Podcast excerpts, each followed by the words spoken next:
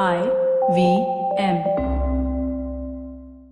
ಬೆಂಗಳೂರನ್ನ ನಾವು garden city ಅಂತ 20ನೇ ಶತಮಾನದಲ್ಲಿ ಕರಿತಾ ಇದ್ವಿ. 100 ವರ್ಷದ ಹಿಂದೆ ಬೆಂಗಳೂರು ಅಂದ್ರೆ ಜನರಿಗೆ ತೋಟದ ಜ್ಞಾಪಕ ಬರ್ತಾ ಇತ್ತು. ನಮ್ಮ ನಗರಕ್ಕೂ ಮತ್ತ ಮರಗಳಿಗೂ ಏನ್ ಸಂಬಂಧ? ಬನ್ನಿ ಹರಟೆ ಹೊಡೆಯೋಣ ಹರಣಿ ನಾಗೇಂದ್ರ ಅವ್ರ ಜೊತೆ. ತಲೆ ಉಪಯೋಗಿಸಿ ಮಾತಾಡೋಣ, ತಲೆಯೆಲ್ಲಾ ಮಾತಾಡೋಣ. ಬನ್ನಿ ಹರಟೆ ಹೊಡೆಯೋಣ. ನಾನು ಪವನ್. ನಾನು ಸೂರ್ಯ. ನಾನು ಗಣೇಶ್. ಸುಸ್ವಾಗತ ನಮ್ಮ ತಲೆ ಹರಟೆ ಪಾಡ್ಕಾಸ್ಟ್ಗೆ. ನಮಸ್ಕಾರ. ಹರಟೆ ಅಂದ್ರೆ ಯಾರಕ್ ತಾನೇ ಇಷ್ಟ ಇಲ್ಲ? ಬೆಚ್ಚು ಕೂತ್ಕೊಂಡು ಕಾಫಿ ನೋ ಟೀ ನೋ ಕುಡ್ಕೊಂಡು, ಜೊತೆಗೆ ಕಡ್ಲೆಕಾಯಿ ಕಡ್ಲೆಪುರಿ ಇದ್ರೆ ಇನ್ನೂ ಚಂದ. ಅದು ಇದು ಮಳೆ ಬೆಳೆ ಅವರು ಇವ್ರು ಹೀಗೆ ಲಂಗು ಲಗಾಮಿಲ್ದೆ ನಡೆಸೋ ಹರಟೆಗೆ ತಲೆ ಬೇರೆ ಸೇರ್ಕೊಂಡ್ರೆ ಹೇಗಿರುತ್ತೆ? ನಮಸ್ಕಾರ, ನಾನು ಪವನ್ ಶ್ರೀನಾಥ್. ನೀವು ಐಟ್ಯೂನ್ಸ್ ಇಲ್ಲ ಆಪಲ್ ಪಾಡ್ಕಾಸ್ಟ್ ಅಲ್ಲಿ ನಮ್ಮ ಪಾಡ್ಕಾಸ್ಟ್ ಕೇಳ್ತಾ ಇದ್ರೆ ದಯವಿಟ್ಟು ಒಂದು ರೇಟಿಂಗ್ ಮತ್ತು ರಿವ್ಯೂ ನೀಡಿ, ನಮಗೆ ತುಂಬಾನೇ ಹೆಲ್ಪ್ ಆಗುತ್ತೆ. ಒಂದು ಮರದ ಉಪಯೋಗಗಳನ್ನು ನಾವು ಲಿಸ್ಟ್ ಹಾಕೊಂಡು ಹೋಗ್ಬೋದು, ಆದರೆ ಆ ಲಿಸ್ಟ್ ಅಲ್ಲಿ ಆ ಮರದ ಕೆಳಗೆ ಕೂತ್ಕೊಂಡು ಹರಟೆ ಹೊಡೆಯೋ ಸಂತೋಷವನ್ನು ನಾವು ಸರಿಯಾಗಿ ಕ್ಯಾಪ್ಚರ್ ಮಾಡೋಕ್ಕಾಗತ್ತಾ? ನಮ್ಮ ನಗರಗಳು ಮತ್ತೆ ನಮ್ಮ ನಗರದಲ್ಲಿ ಇರೋ ಮರಗಳು ಒಟ್ಟಿಗೆ ಬೆಳ್ಕೊಂಡು ಬಂದಿವೆ. ನಗರಾಭಿವೃದ್ಧಿ ಇಲ್ಲಿ ಬೇಕು, ನಗರಕ್ಕಾಚೆ ಮರಗಳು ಬೇಕು ಅನ್ನೋಕೆ ಆಗೋದೇ ಇಲ್ಲ. ಆದರೆ ತುಂಬಾ ಸತಿ ಸರ್ಕಾರದಲ್ಲಿ ಯೋಚನೆ ಹೀಗೆ ಇರುತ್ತೆ. ಇವತ್ತು ಸೂರ್ಯ ಮತ್ತು ನನ್ನ ಜೊತೆ ಸ್ಟುಡಿಯೋ ಅಲ್ಲಿದ್ದಾರೆ ಡಾಕ್ಟರ್ ಹರಿಣಿ ನಾಗೇಂದ್ರ ಅವರು. ಹರಿಣಿ ಅವರು ಅಜೀಂ ಪ್ರೇಮ್ಜಿ ಯೂನಿವರ್ಸಿಟಿಯಲ್ಲಿ ಪ್ರೊಫೆಸರ್ ಆಗಿದ್ದಾರೆ ಮತ್ತು ಹಲವಾರು ಪುಸ್ತಕಗಳನ್ನು ಬರೆದಿದ್ದಾರೆ. ಅವರ ಲೇಟೆಸ್ಟ್ ಪುಸ್ತಕ cities and canopies, trees in Indian cities 2019 publish ಆಗಿದೆ. ಇವತ್ತು ನಾವು ಹರಟೆ ಹೊಡೆಯಲು ಹೊರಟಿದ್ದೀವಿ ಅವರ ಪುಸ್ತಕದ ಬಗ್ಗೆ, ಬೇರೆ ಬೇರೆ ಮರಗಳ ಕಥೆಗಳ ಬಗ್ಗೆ ಮತ್ತು ನಮ್ಮ ಪರಿಸರವನ್ನ ನಾವು ನಗರದಲ್ಲಿ ಹೇಗೆ ಕಾಪಾಡಬಹುದು ಅಂತ. ಬನ್ನಿ ಹರಟೆ ಶುರು ಮಾಡೋಣ ಒಂದು ಸಣ್ಣ ಬ್ರೇಕಿನ ನಂತರ. ಕರ್ನಾಟಕದ ಇತಿಹಾಸ, ಸಂಸ್ಕೃತಿ, ಶಿಕ್ಷಣ, ಆಡಳಿತ, ಆರ್ಥಿಕತೆ, ರಾಜಕೀಯ. ಮುನ್ನೋಟ ಬುಕ್ ಸ್ಟೋರ್ ಅಲ್ಲಿ ಈ ಎಲ್ಲ ವಿಷಯಗಳ ಮೇಲೆ ಅತ್ಯುತ್ತಮ ಪುಸ್ತಕಗಳು ನಿಮಗೆ ಸಿಗುತ್ತೆ. ಬೆಂಗಳೂರಿನ ಬಸವನಗುಡಿಯ ಡಿವಿಜಿ ರಸ್ತೆಯಲ್ಲಿ ಮುನ್ನೋಟ ಬುಕ್ ಸ್ಟೋರ್ ಪ್ರತಿ ತಿಂಗಳು 2 ಭಾನುವಾರ ಮಾತುಕತೆ ಅನ್ನೋ ಕಾರ್ಯಕ್ರಮ ಬೇರೆ ಬೇರೆ ವಿಷಯಗಳ ಮೇಲೆ ನಡೆಸುತ್ತಾರೆ. ನಿಮಗೆ ಅವಕಾಶ ಇದ್ರೆ ಖಂಡಿತ ಭಾಗವಹಿಸಿ. ನಮ್ಮ ತಲೆಹರಟೆ ಕನ್ನಡ ಪಾಡ್ಕಾಸ್ಟ್ ಕೇಳಿಗರಿಗೆ ಮುನ್ನೋಟ ಬುಕ್ ಸ್ಟೋರ್ ಮತ್ತು ಮುನ್ನೋಟ.com ವೆಬ್ಸೈಟ್ ಅಲ್ಲಿ ಪುಸ್ತಕಗಳ ಮೇಲೆ ಎಕ್ಸ್ಕ್ಲೂಸಿವ್ 10% ಆಫ್ ಸಿಗುತ್ತೆ. ಕೂಪನ್ ಕೋಡ್ ಹರಟೆ HARATE ಉಪಯೋಗಿಸಿ. ನಮಸ್ಕಾರ, ನಾನು ಪವನ್ ಶ್ರೀನಾಥ್. ಸುಸ್ವಾಗತ ನಮ್ಮ ತಲೆಹರಟೆ ಕನ್ನಡ ಪಾಡ್ಕಾಸ್ಟ್ಗೆ. ಸೂರ್ಯ ಅವರೇ ನಮಸ್ಕಾರ. ಈ ಸತಿ ಶಾರ್ಟ್ ಗ್ಯಾಪ್ ಅಲ್ಲೇ ಬಂದಿದ್ದೀನಿ ಪವನ್. ಶಾರ್ಟ್ ಗ್ಯಾಪ್ ಅಲ್ಲೇ ಬಂದಿದ್ದೀರಾ? ಹೌದು. ಇವತ್ತು ನಮ್ ಜೊತೆ ಸ್ಟುಡಿಯೋಲ್ ಇದ್ದಾರೆ ಹರಿಣಿ ನಾಗೇಂದ್ರ ಅವರು. ಹರಿಣಿ ಅವರೇ ಸುಸ್ವಾಗತ. ನಮಸ್ಕಾರ.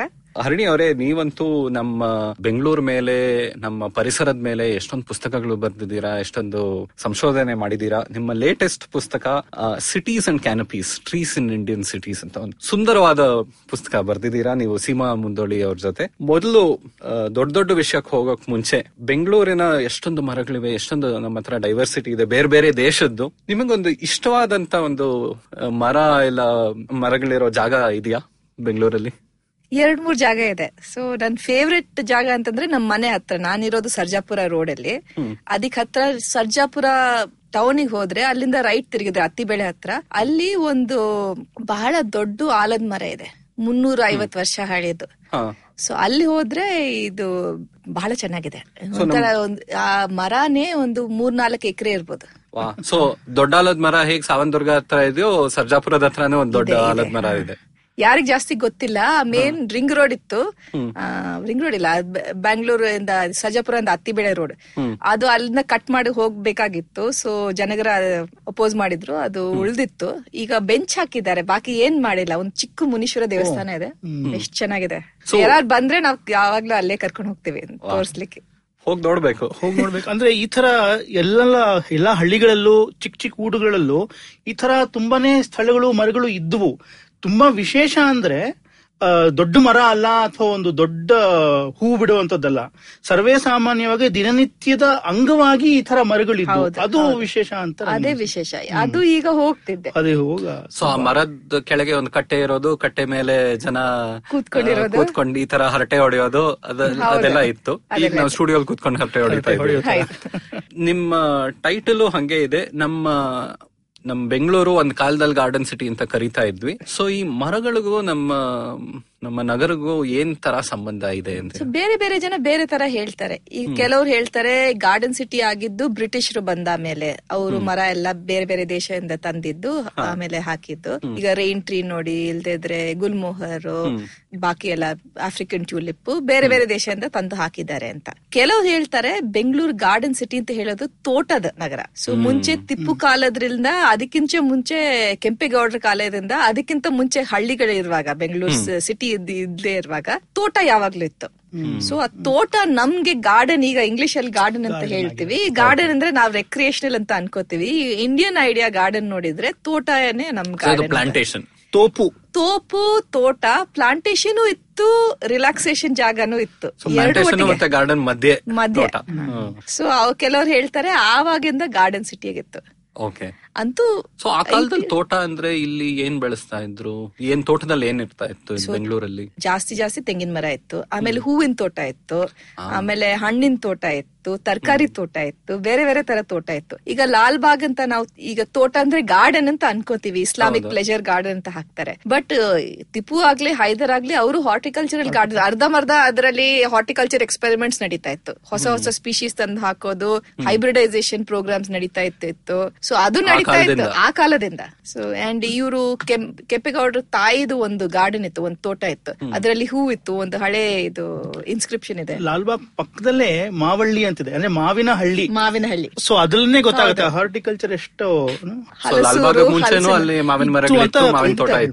ಹಲಸೂರು, ಈಗ ನಾವು ಹಲಸೂರು ಅಂತ ಹೇಳ್ತೀವಿ, ಹಲಸೂರು ಅಂದ್ರೆ ಹಲಸಿನ ಹಣ್ಣು ಊರು.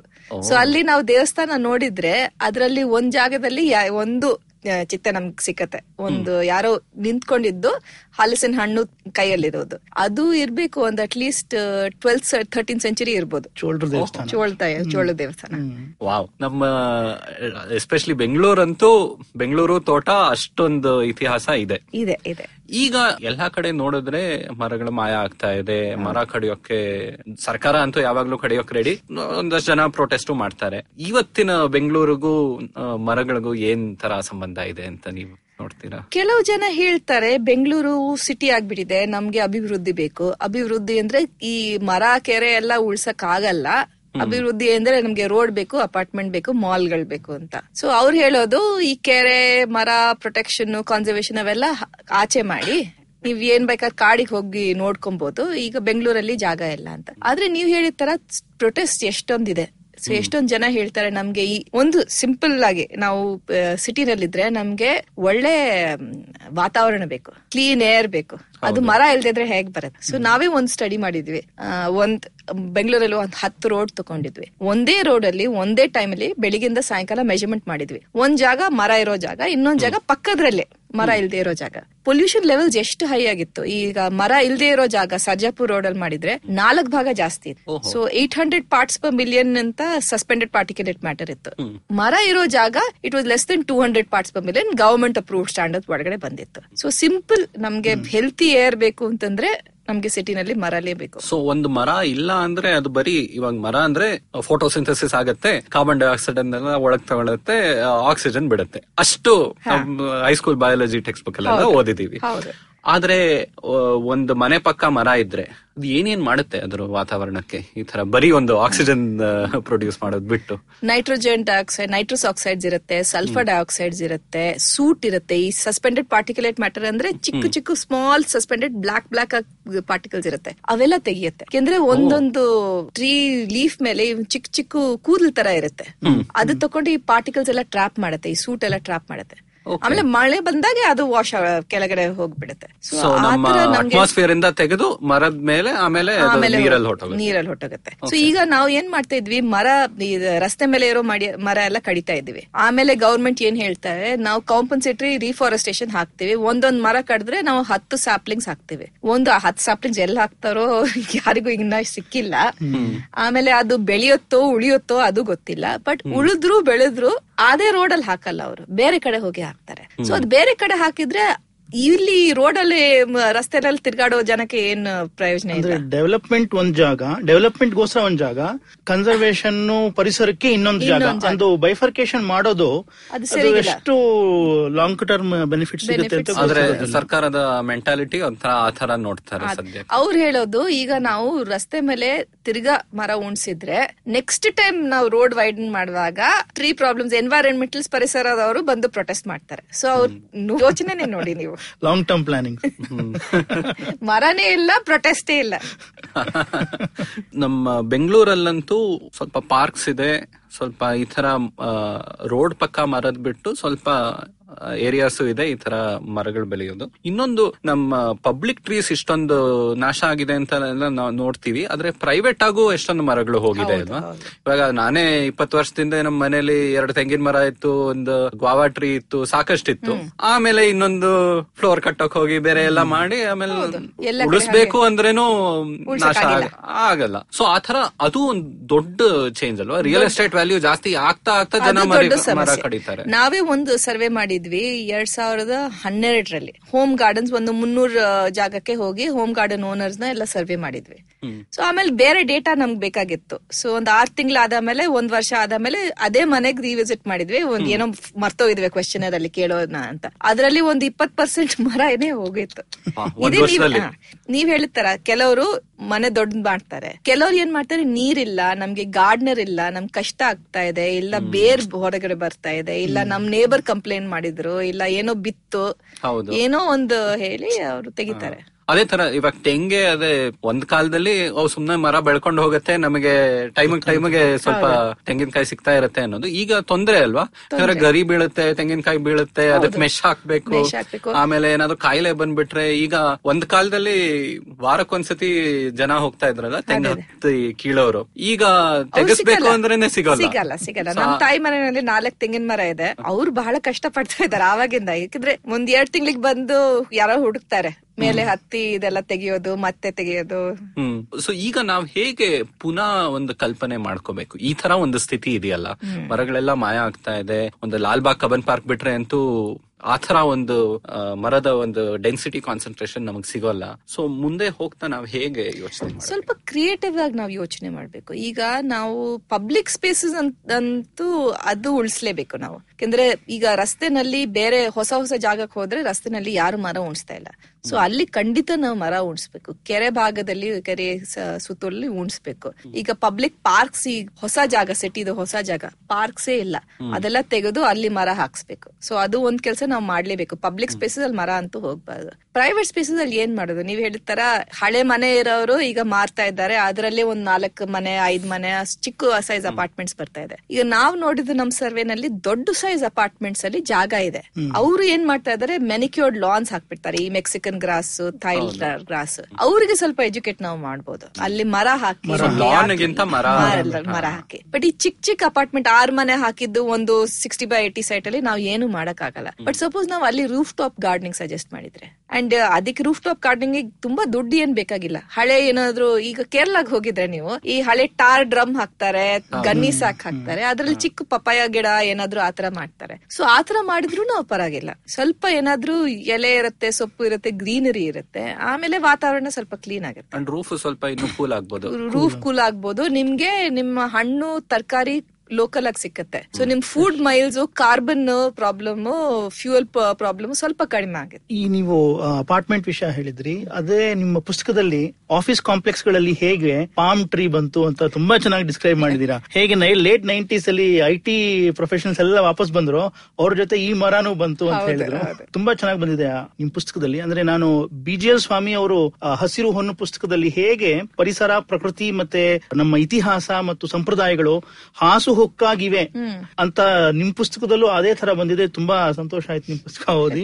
ನೀವು ಅಪಾರ್ಟ್ಮೆಂಟ್ ಅಂತ ಹೇಳಿದ್ರಲ್ಲ, ಅದೇ ತರ ಆಫೀಸ್ ಕಾಂಪ್ಲೆಕ್ಸ್ ಗಳಲ್ಲೂ, IT ಪಾರ್ಕ್ ಗಳಲ್ಲೂ ಆ ಲಾನ್ ಬದಲು ಮರಗಳನ್ನ ಬೆಳೆಸಿದ್ರೆ ಇನ್ನ ಚೆನ್ನಾಗಿರ್ತಾ ಇತ್ತು.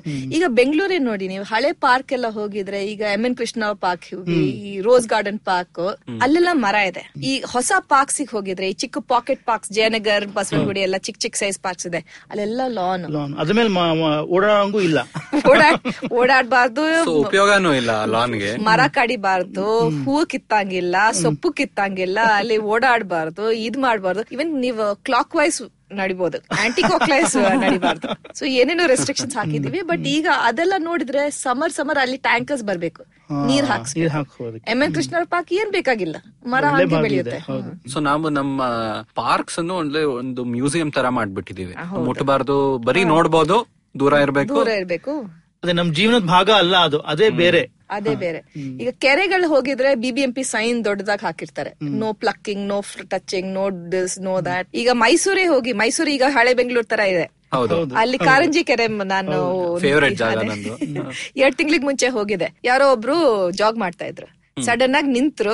ಇದು ಒಂದು ಫೆನ್ಸ್ ಇತ್ತು, ಈ ಕಡೆ ಕೈ ಹಾಕಿದ್ರು, ಒಂದ್ ಬೇವಿನ ಮರದು ಒಂದು 2 ಸೊಪ್ಪು ಕೀಳಿದ್ರು, ಪಾಕೆಟ್ ಅಲ್ಲಿ ಹಾಕೊಂಡು ಓಡೋದ್ರು. ಮನೆಗೆ ಹೋಗಿ ಕಷಾಯ ಮಾಡ್ತಾರೋ ಏನ್ ಮಾಡ್ತಾರೋ ಗೊತ್ತಿಲ್ಲ, ಬಟ್ ಓಡ್ತಾ ಓಡ್ತಾ ತೆಗೆದುಕೊಂಡು ಓಡಿದ್ರು. ಏನು ನಷ್ಟ ಆಗಲ್ಲ, ಮರಗೇನು ಆಗಲ್ಲ ಇಲ್ಲ. ಸೊ ಆ ಒಂದು ನಮ್ಮ ಟ್ರೆಡಿಷನಲ್ ಆಗಿ ಈ ತರ ಪಾರ್ಕ್ ಇಲ್ಲ ತೋಟ ಏನಾದ್ರು ಇದ್ರೆ ಬರೀ ಅಲ್ಲಿ ನಡ್ಕೊಂಡು ಹೋಗೋದಲ್ಲ, ಮರದ ಮೇಲೆ ಕೂತ್ಕೊಳ್ಳೋದಲ್ಲ, ಬೇರೆ ಬೇರೆ ತರದ್ ಇಂಟರಾಕ್ಷನ್ಸ್ ಇರ್ತಾ ಇತ್ತು. ಅದೆಲ್ಲ ನಾವು ಮರೀತಾ ಬಂದಿದೀವ, ಬಹಳ ಮರ್ತೋಗಿದ್ವಿ. ಈಗ ನಾವು ಕೇಳಿದ್ರೆ, ನಾನ್ ಕೈಕೊಂಡಳ್ಳಿ ಕೆರೆ ನೀವ್ ಕೇಳಿದ್ರಲ್ಲ ಫೇವ್ರೆಟ್ ಸ್ಪಾಟ್ ಯಾವ್ದು, ಸೊ ನಮ್ ಮನೆ ಹತ್ರ ಕೈಕೊಂಡಳ್ಳಿ ಕೆರೆ ಇದೆ. ಆ ಕೆರೆ ಪಕ್ಕದ್ರಲ್ಲಿ ಒಂದು ರೇಣುಕಾ ಹೈಸ್ಕೂಲ್ ಇದೆ. ಆ ಮಕ್ಕಳನ್ನ ನೋಡ್ತೀನಿ, ಸುತ್ತಮುತ್ತ ಹಳ್ಳಿಗಳಿಂದ ಬರ್ತಾರೆ. ಸೊ ಅವರು ಇಂಟ್ರಾಕ್ಟ್ ಮಾಡೋ ರೀತಿ ಪೂರ್ತಿ ಬೇರೆ. ಈಗ ಜಲೇಬಿ ಮರ ಅಂತ ಹೇಳ್ತೀವಿ, ಆ ಜಲೇಬಿ ಕಾಯಿ, ಸೊ ಅದು ಕತ್ತಿ ಕೀಳ್ತಾರೆ. ನಾನ್ ಕೇಳ್ದೆ ಏನ್ ಮಾಡ್ತಾ ಇದ್ರಿ, ನನ್ಗೂ ಕೊಟ್ರು, ನಾನು ತಿಂದೆ. ಆಮೇಲೆ ಮರ ಕೋತಿ ಆಟ ಆಡ್ತಾರೆ, ಅದು ಗೊತ್ತಿದ್ಯೋ ಗೊತ್ತಿಲ್ವ ನಿಮ್ಗೆ. ಯಾರೋ ಒಬ್ಬ ಹತ್ತಾನೆ ಮೇಲೆ, ಮರ ಮೇಲೆ, ಆಮೇಲೆ ಬೇರೆ ಅವ್ರು ಹತ್ತಾರೆ. ಆಮೇಲೆ ಏನೋ ಒಂದು ಕೋಲ್ ಇರ್ಬೋದು, ಒಂದ್ ಕಡ್ಡಿ ಇರ್ಬೋದು, ಕೆಳಗ್ ಹಾಕ್ಬೇಕು. ಎಲ್ಲಾರು ಕೆಳಗ್ ಹೋಗಿ ಯಾರಿಗ್ ಕಡ್ಡಿ ಫಸ್ಟ್ ಸಿಕ್ಕತ್ತೋ ಅವರು ಡಿನ್ನರ್ ಆಗ್ತಾರೆ. ಆಮೇಲೆ ತಿರ್ಗಾ ಆತರ ಟರ್ನ್ ಆಗ್ತಾ ಇರುತ್ತೆ. ಸೊ ಅದು ಆತರ ಎಷ್ಟೆಷ್ಟು ಆಟ ಆಡ್ತಾರೆ ಅವರು. ಮಕ್ಕಳಿಗೆ ಒಂಥರ ಪರಿಸರ ಒಳಗಡೆ ಬೆಳೆಯಿದ್ರೆ ಅದು ಬೇರೆ ತರ. ಸೊ ಅದೆಲ್ಲ ಮರ್ತೋಗ್ತಾ ಇದೀವಿ. ಆಮೇಲೆ ಇದೆಲ್ಲ ಈ ಹೋಮ್ ಯೂಸಸ್, ಹೋಮ್ ರೆಮಿಡೀಸ್, ಯಾವ್ದಕ್ಕೆ ಏನ್ ಮಾಡ್ಬೇಕು. ಈಗ ನಾವು KR Road ಅಲ್ಲಿ ಮುಂಚೆ ಆಲದ ಮರ ಇತ್ತು. ಆಮೇಲೆ 1980s ಅಲ್ಲಿ ಮರ ಕಡ್ದು ರೋಡ್ ವೈಡ್ನಿಂಗ್ ಗೆ, ಬಟ್ ಅದರಲ್ಲಿ ಅದೇ ರೋಡ್ ಅಲ್ಲಿ ರೈನ್ ಟ್ರೀಸ್ ಉಣ್ಸಿದ್ರು. ಸೊ ಮರ ಅಂತೂ ಇತ್ತು ಅಲ್ಲಿ. ನಿಮ್ಗೆ ಗೊತ್ತಿರ್ಬೋದು ಈ ಬ್ಯಾಂಬೂ ವೀವರ್ಸ್ ಬಹಳ ವರ್ಷದಿಂದ ಇತ್ತು. ಈಗ ಮೆಟ್ರೋ ಸಲುವಾಗಿ ಮರ ಆ ಕಡೆ ಹೋಗಿದ್ರು, ಮರ ಕಟ್ ಮಾಡ್ಬಿಟ್ರು. ಇವರಿಗೆ ಎವಿಕ್ಷನ್ ನೋಟಿಸ್ ಕೊಟ್ರು. ಸೊ ನಾವು ಅವ್ರ ಹತ್ರ ಮಾತಾಡಿದ್ವಿ. ಅವ್ರು ಹೇಳ್ತಾ ಇದ್ರು, ಒಬ್ರು 70 ವರ್ಷ ಅವರು, ಸೊ ಫಸ್ಟ್ ಬಹಳ ವರ್ಷದಿಂದ ಇದ್ದಾರೆ. ಸೊ ಅವ್ರು ಹೇಳಿದ್ದು, ನಾನು ಇಲ್ಲೇ ಬೆಳ್ದೆ, ನಮ್ ತಂದೆ ತಾಯಿ ಮೈಸೂರಿಂದ ಬಂದಿದ್ರು, ನಮ್ ತಾಯಿಗೆ ಒಂದ್ ದಿವ್ಸನೂ ಕೆಮ್ಮು ಬರ್ಲಿಲ್ಲ. ನಾವು ಆಚೆ, ಅವಾಗ ಬೆಂಗಳೂರು ಎಷ್ಟು ತಂಪಾಗಿತ್ತು ನಮ್ಗೆ ಗೊತ್ತಲ್ಲ, ಅವಾಗ ಕೆಮ್ಮು ಎಲ್ಲ ಬರ್ತಾ ಇತ್ತು. ಅಂದ್ರೆ ಶೀತಕಾಲ, ಈಗ ಏನ್ ಶೀತಕಾಲ ಅಂತ ಇಲ್ಲ. ಸೊ ಆ ಟೈಮ್ ಅಲ್ಲಿ ಅವ್ರು ಹೇಳೋದು, ಅವ್ರ ತಾಯಿಗೆ ನೆಗಡಿ ಕೆಮ್ಮು ಯಾವತ್ತು ಬಂದಿಲ್ಲ. ಯಾಕಂದ್ರೆ ಅವ್ರು ಏನ್ ಮಾಡೋದು, ರಾಗಿ ಮುದ್ದೆ, ರಾತ್ರಿದು ರಾಗಿ ಮುದ್ದೆ ತೆಕೊಂಡು ಈ ಆಲದ ಮರ ಒಂದ್ ತೂತ ತರ ಮಾಡಿ ಅದರದ್ದು ಸಾ ತೆಗೆದು ಇದ್ 2ನ್ನ ಮಿಕ್ಸ್ ಮಾಡಿ ಬೆಳಿಗ್ಗೆನ ಹೊತ್ತು ಫಸ್ಟ್ ಹಲ್ಲು ಉಜ್ಜಬಾರ್ದು, ನೀರ್ ಕುಡಿಬಾರ್ದು, ಕಾಫಿ ಕುಡಿಬಾರ್ದು, ಅದೇ ಬರಿ ಹೊಟ್ಟೆನಲ್ಲಿ ಅದ್ ನುಂಗ್ಬೇಕು ಈ ಮಿಕ್ಸ್ಚರ್. ಆಮೇಲೆ ಎಲ್ಲ ಕೆಮ್ಮು ಸರಿ ಹೋಗೋದು ಅಂತ. ಸೊ ಅವ್ರ ತಂದೆ ಅವ್ರ ತಾಯಿಗೋಸ್ಕರ ಮಾಡೋರು. ಸೊ ಅದೇ ಆ ಪ್ರೀತಿನ ಯೋಚನೆ ಮಾಡಿ ಅವರು ಈ ಕತೆ ಹೇಳಿದ್ರು. ಆಮೇಲೆ ಆಲದ ಮರ ಹೋಯ್ತು, ಇವರಿಗೆ ಡಾಕ್ಟರ್ ಹತ್ರ ಹೋಗಕ್ ಶುರು ಮಾಡಿದ್ರು. ಸೊ ನಮ್ಗೆ ಇದೆಲ್ಲ ಮರ್ತೋಗಿದ್ವಿ, ಈ ಒಂಥರ ಈ ರಿಲೇಶನ್ಶಿಪ್. ಇನ್ನೊಂದ್ ಕಡೆ ನಾವು ಸ್ಲಮ್ ಗಳೆಲ್ಲ ಹೋಗಿದ್ವಿ, ಅವ್ರದ್ದು ರಿಲೇಶನ್ಶಿಪ್ ಬಾಯ್ಡವಸ್ಟ್ ಇದು ಎಷ್ಟು ಚೆನ್ನಾಗಿದೆ, ನಮ್ಗೆಲ್ಲ ಮರ್ತೋಗಿದ್ವಿ. ಒಬ್ರು ನಂಗೆ ಅಲ್ಲಿ ಸಿಕ್ಕಿದ್ರು, ಮುಂಚೆ ಅವ್ರದ್ದು ರೋಡ್ ಸೈಡ್ ಅಲ್ಲಿ ಒಂದ್ ಚಿಕ್ಕ ಗಾರ್ಡನ್ ಇತ್ತು, ಚಿಕ್ಕದು. ಅಲ್ಲಿ ಏನೇನೋ ತುಳಸಿ, ಏನೇನೋ 1 3 4 ಏನು ನರ್ಸರಿ ಚಿಕ್ಕದು. ಆಮೇಲೆ 2 ವರ್ಷ ಆದ ಮೇಲೆ ಹೋದೆ. ಅದು ರೋಡ್ ವೈಡನಿಂಗ್, ಚಿಕ್ಕ ರೋಡ್ ಇತ್ತು, ಅದ್ ವೈಡನ್ ಮಾಡಿದ್ರು, ಅದು ಗಾರ್ಡನ್ ಹೋಗಿತ್ತು. ಸೊ ಒಳಗಡೆ ಮನೆ ಒಳಗಡೆ ಹೋದೆ. ಅಲ್ಲಿ ಒಂದು 6 ಪಾಟ್ ಹಾಕಿದ್ರು.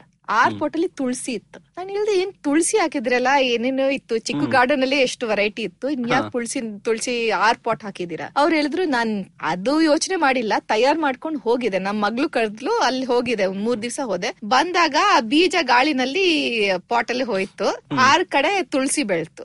ಅದು ನಮ್ ಮನೆಗ್ ಬಂದು ಅತಿಥಿ, ನಾನ್ ಹೇಗ್ ಕಳ್ಸ್ಲಿ ಬಾ ಹೊರಗಡೆ. ಅವ್ರಿಗೆ ನೀರ್ ಕಷ್ಟ, ಎಲ್ಲಿಂದೋ ನೀರ್ ತಂದು ಆ ತುಳಸಿ ಗಿಡಕ್ಕೆ 6 ಗಿಡಕ್ಕೆ ಹಾಕ್ತಾರೆ. ನಾನೇ ಮನೆಯಲ್ಲಿ ಹಾಕಲ್ಲ ಆತರ. ಏನಪ್ಪಾ 6 ಬಂದಿದೆ ಅಂದ್ರೆ 5 ಕಿತ್ತಾಕ್ತೀನಿ. ಸೊ ಅವ್ರಿರೋ ಆ ರಿಲೇಶನ್ಶಿಪ್ ಪೂರ್ತಿ ಬೇರೆ, ನಮ್ಗೆ ಇರೋ ರಿಲೇಶನ್ಶಿಪ್ ಬೇರೆ. ನಿಮ್ ಪುಸ್ತಕದಲ್ಲಿ ಹರಿಣಿ ಅವರೇ ತುಂಬಾ ಒಂದು ರೋಚಕವಾದ ಒಂದು ಭಾಗ ಅಂದ್ರೆ ಅಮಲ್ತಾಸ್ ಮತ್ತೆ ಆ ದುಂಬಿಗಳದ ಒಂದು ಅದು ನನಗಂತೂ ಹೊಸ, ನಾನು ಈ ಕ್ಷೇತ್ರದವನಲ್ಲ, ಸೊ ನನಗ್ ನೋಡಿ ಓದಾಗಂತೂ ತುಂಬಾನೇ ರೋಚಕ ರೋಮಾಂಚನ ಆಯ್ತು. ಅದ್ರ ಬಗ್ಗೆ ಸ್ವಲ್ಪ ಹೇಳಿ. ಆಯ್ತು, ಈ ಕಕ್ಕೆ ಗಿಡ ಅಮಲ್ಟಾಸ್ ಅಂತ ಹೇಳ್ತೀವಲ್ಲ, ಅದರದು ಪಾಲಿನೇಷನ್ ಈ ಕಾರ್ಪೆಂಟರ್ ಬೀಸ್ ದುಂಬಿ, ಇದು ಜೇನು ಹುಳ ದೊಡ್ಡ ಸೈಜ್ ಒಂಥರ ಕಪ್ಪಗೆ ಮೆಟಾಲಿಕ್ ಆಗಿರುತ್ತೆ ಅಂತ ನೋಡಿರ್ತೀರಿ, ಎಲ್ಲಾರು ನೋಡಿರ್ತೀರಿ. So carpenter bees amaltas pollination ಆಗುತ್ತೆ. ಬೇರೆ ಜೇನ್ ಹುಳ, ಬೇರೆ ವೆರೈಟೀಸ್, ಬಟರ್ಫ್ಲೈಸ್ ಎಲ್ಲ ಪಾಲಿನೇಷನ್ ಆಗತ್ತೆ, ಬಟ್ ಕಾರ್ಪೆಂಟರ್ ಬೀಸ್ ಅಮಾಲ್ಟಾಸ್ ಒಂದು ಸ್ಪೆಷಲ್ ರಿಲೇಶನ್ಶಿಪ್ ಇದೆ. ಏನಂತಂದ್ರೆ ಬಸ್ ಪಾಲಿನೇಷನ್ ಅಂತಾರೆ. ಈಗ ಕಾರ್ಪೆಂಟರ್ ಬೀಸ್ ಏನ್ ಮಾಡುತ್ತೆ, ಅದು ಕಾಲಲ್ಲಿ ಅಮಾಲ್ಟಾಸ್ ಹೂವು ಹಿಡಿದು ಚೆನ್ನಾಗಿ ಗಟ್ಟಿಯಾಗಿ ಅದನ್ನ ಅಲ್ಲಾಡಿಸುತ್ತೆ. ಅಲ್ಲಾಡ್ಸೋದು ಆ ಬೀಬ್ಸ್ ಅಂತ ಶಬ್ದ ಬರುತ್ತೆ. ಆ ವೈಬ್ರೇಷನ್ ಇಂದ ಏನಾಗುತ್ತೆ, ಆ ಸ್ಟೇಮಿನ ಹೂ ಒಳಗಡೆ ಸ್ಟೇಮಿನ ಇರುತ್ತೆ, ಅದ್ರ ಒಳಗಡೆ ಪೋಲನ್ ಇರುತ್ತೆ. ಆ ಪೋಲನ್ ಆಚೆ ಒಂಥರ ಜೆಟ್ ತರ ಬರುತ್ತೆ. ಈಗ ಹೂವಿಂದ ಒಂದು ಉದ್ದೇಶ, ಈ ಜೇನ್ ಹುಳಕ್ಕೆ ಬೇರೆ ಉದ್ದೇಶ. ಸೊ ಹೂವಿನ ಉದ್ದೇಶ ಏನಂತಂದ್ರೆ ಆ ಪೋಲನ್ ಎಲ್ಲ ಕಾರ್ಪೆಂಟರ್ ಬಿ ಬೆನ್ನಲ್ಲಿ ಹೋಗ್ಬೇಕು. ಯಾಕೆ, ಆಮೇಲೆ ಆ ಕಾರ್ಪೆಂಟರ್ ಬಿ ಮತ್ತೊಂದು ಹೂವಕ್ಕೆ ಹೋಗಿದ್ರೆ ಪಾಲಿನೇಷನ್ ಆಗುತ್ತೆ. ಕಾರ್ಪೆಂಟರ್ ಬಿ ಇದೇನ್ ಉದ್ದೇಶ, ಅದೆಲ್ಲ ಪೋಲನ್ ಅವನೇ ತಕೊಂಡ್ ಹೋಗಿ ನೆಸ್ಟ್ ಅಲ್ಲಿ ಹಾಕ್ಬೇಕು. ಯಾಕೆಂದ್ರೆ ಆ ಬೀಸ್ ಬೇರೆ ಬೀಸಿಗೆ ಫೀಡ್ ಮಾಡ್ಬೇಕು, ಆಮೇಲೆ ಪ್ರೋಟೀನ್ ಇರುತ್ತೆ, ಅದು ನೆಸ್ಟಿಗ್ ಬೇಕಾಗಿರುತ್ತೆ. ಸೊ ಬೇರೆ ಬೇರೆ ಉದ್ದೇಶನಲ್ಲಿ ಕಾರ್ಪೆಂಟರ್ ಬೀಸ್ ಎಲ್ಲಾ ತೆಗಿಬೇಕು ಅಂತ ಅನ್ಕೊಂಡಿರುತ್ತೆ. ಈ ಹೂವು ಎಲ್ಲಾ ಪೋಲನ್ ನಾನು ಬಿ ಬೆನ್ನಲ್ಲಿ ಹಾಕ್ಬೇಕು ಅಂತ ಅನ್ಕೊಳ್ಳುತ್ತೆ. ಸೊ ಯಾರ್ ಗೆಲ್ತಾರೆ, ಈಗ ಕಾರ್ಪೆಂಟರ್ ಬಿ ಗೆಲ್ಲಲ್ಲ, ಹೂವು ಗೆಲ್ಲತ್ತೆ. ಹೇಗೆ, ಅದೇನ್ ಮಾಡುತ್ತೆ, ಒಂದು 4 ರೋ ಸ್ಟೇಮನ್ ಇರುತ್ತೆ. ಸೊ ಅಪ್ಪರ್ ರೋ ಸ್ಟೇಮ್ ಅನ್ನು ಬಿ ತೆಗಿತಾ ಇರುತ್ತೆ, ಅದೇ ನೋಡ್ಕೊಂಡು ಅದರಲ್ಲೇ ಗಮನ ಕೊಟ್ಕೊಂಡು ಅಲ್ಲೇ ತೆಗಿತಾ ಇರುತ್ತೆ.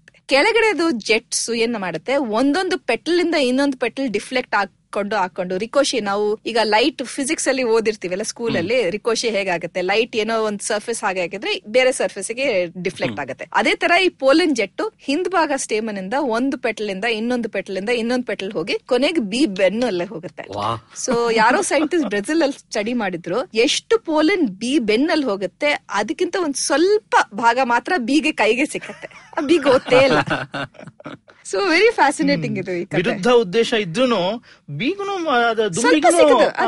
ಸ್ವಲ್ಪ ಸಿಕ್ಕತ್ತೆ ಇರುತ್ತೆ, ನನಗೆ ಸಿಕ್ಕಿದೆ ಅಂತ ತೃಪ್ತಿ ಇರುತ್ತೆ.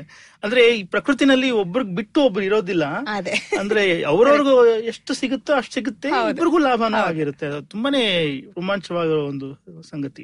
ಆಮೇಲೆ ನಿಮ್ ಪುಸ್ತಕದಲ್ಲಿ ಇನ್ನೊಂದು ಆಶ್ಚರ್ಯಕರ ಸಂಗತಿ ಅಂದ್ರೆ ನೀಲಗಿರಿ ಮರ ಅಂತ ಕರಿತೀವಲ್ಲ, ಅದು ನೀಲಗಿರಿ ಹೆಸರು ಬಂದಿರೋದೇ ಆ ನೀಲಗಿರಿ ಅಂತ ಇದೆ. ಬಟ್ ಬೆಂಗಳೂರಿನ ಸುತ್ತಮುತ್ತ ಪ್ರದೇಶದಲ್ಲಿ ಅದು ಫಸ್ಟ್ ಬಂತು ಬೇರೆ ದೇಶದಿಂದ ಅಂತ ಹೇಳ್ತೀರಾ, ಅದ್ರ ಬಗ್ಗೆ ಸ್ವಲ್ಪ ಹೇಳಿ. ಇದು ಆಸ್ಟ್ರೇಲಿಯನ್ ಮರ, ಸೊ ನಮ್ ಕಡೆಯಿಂದ ಬಂದಿದಿರಲ್ಲ.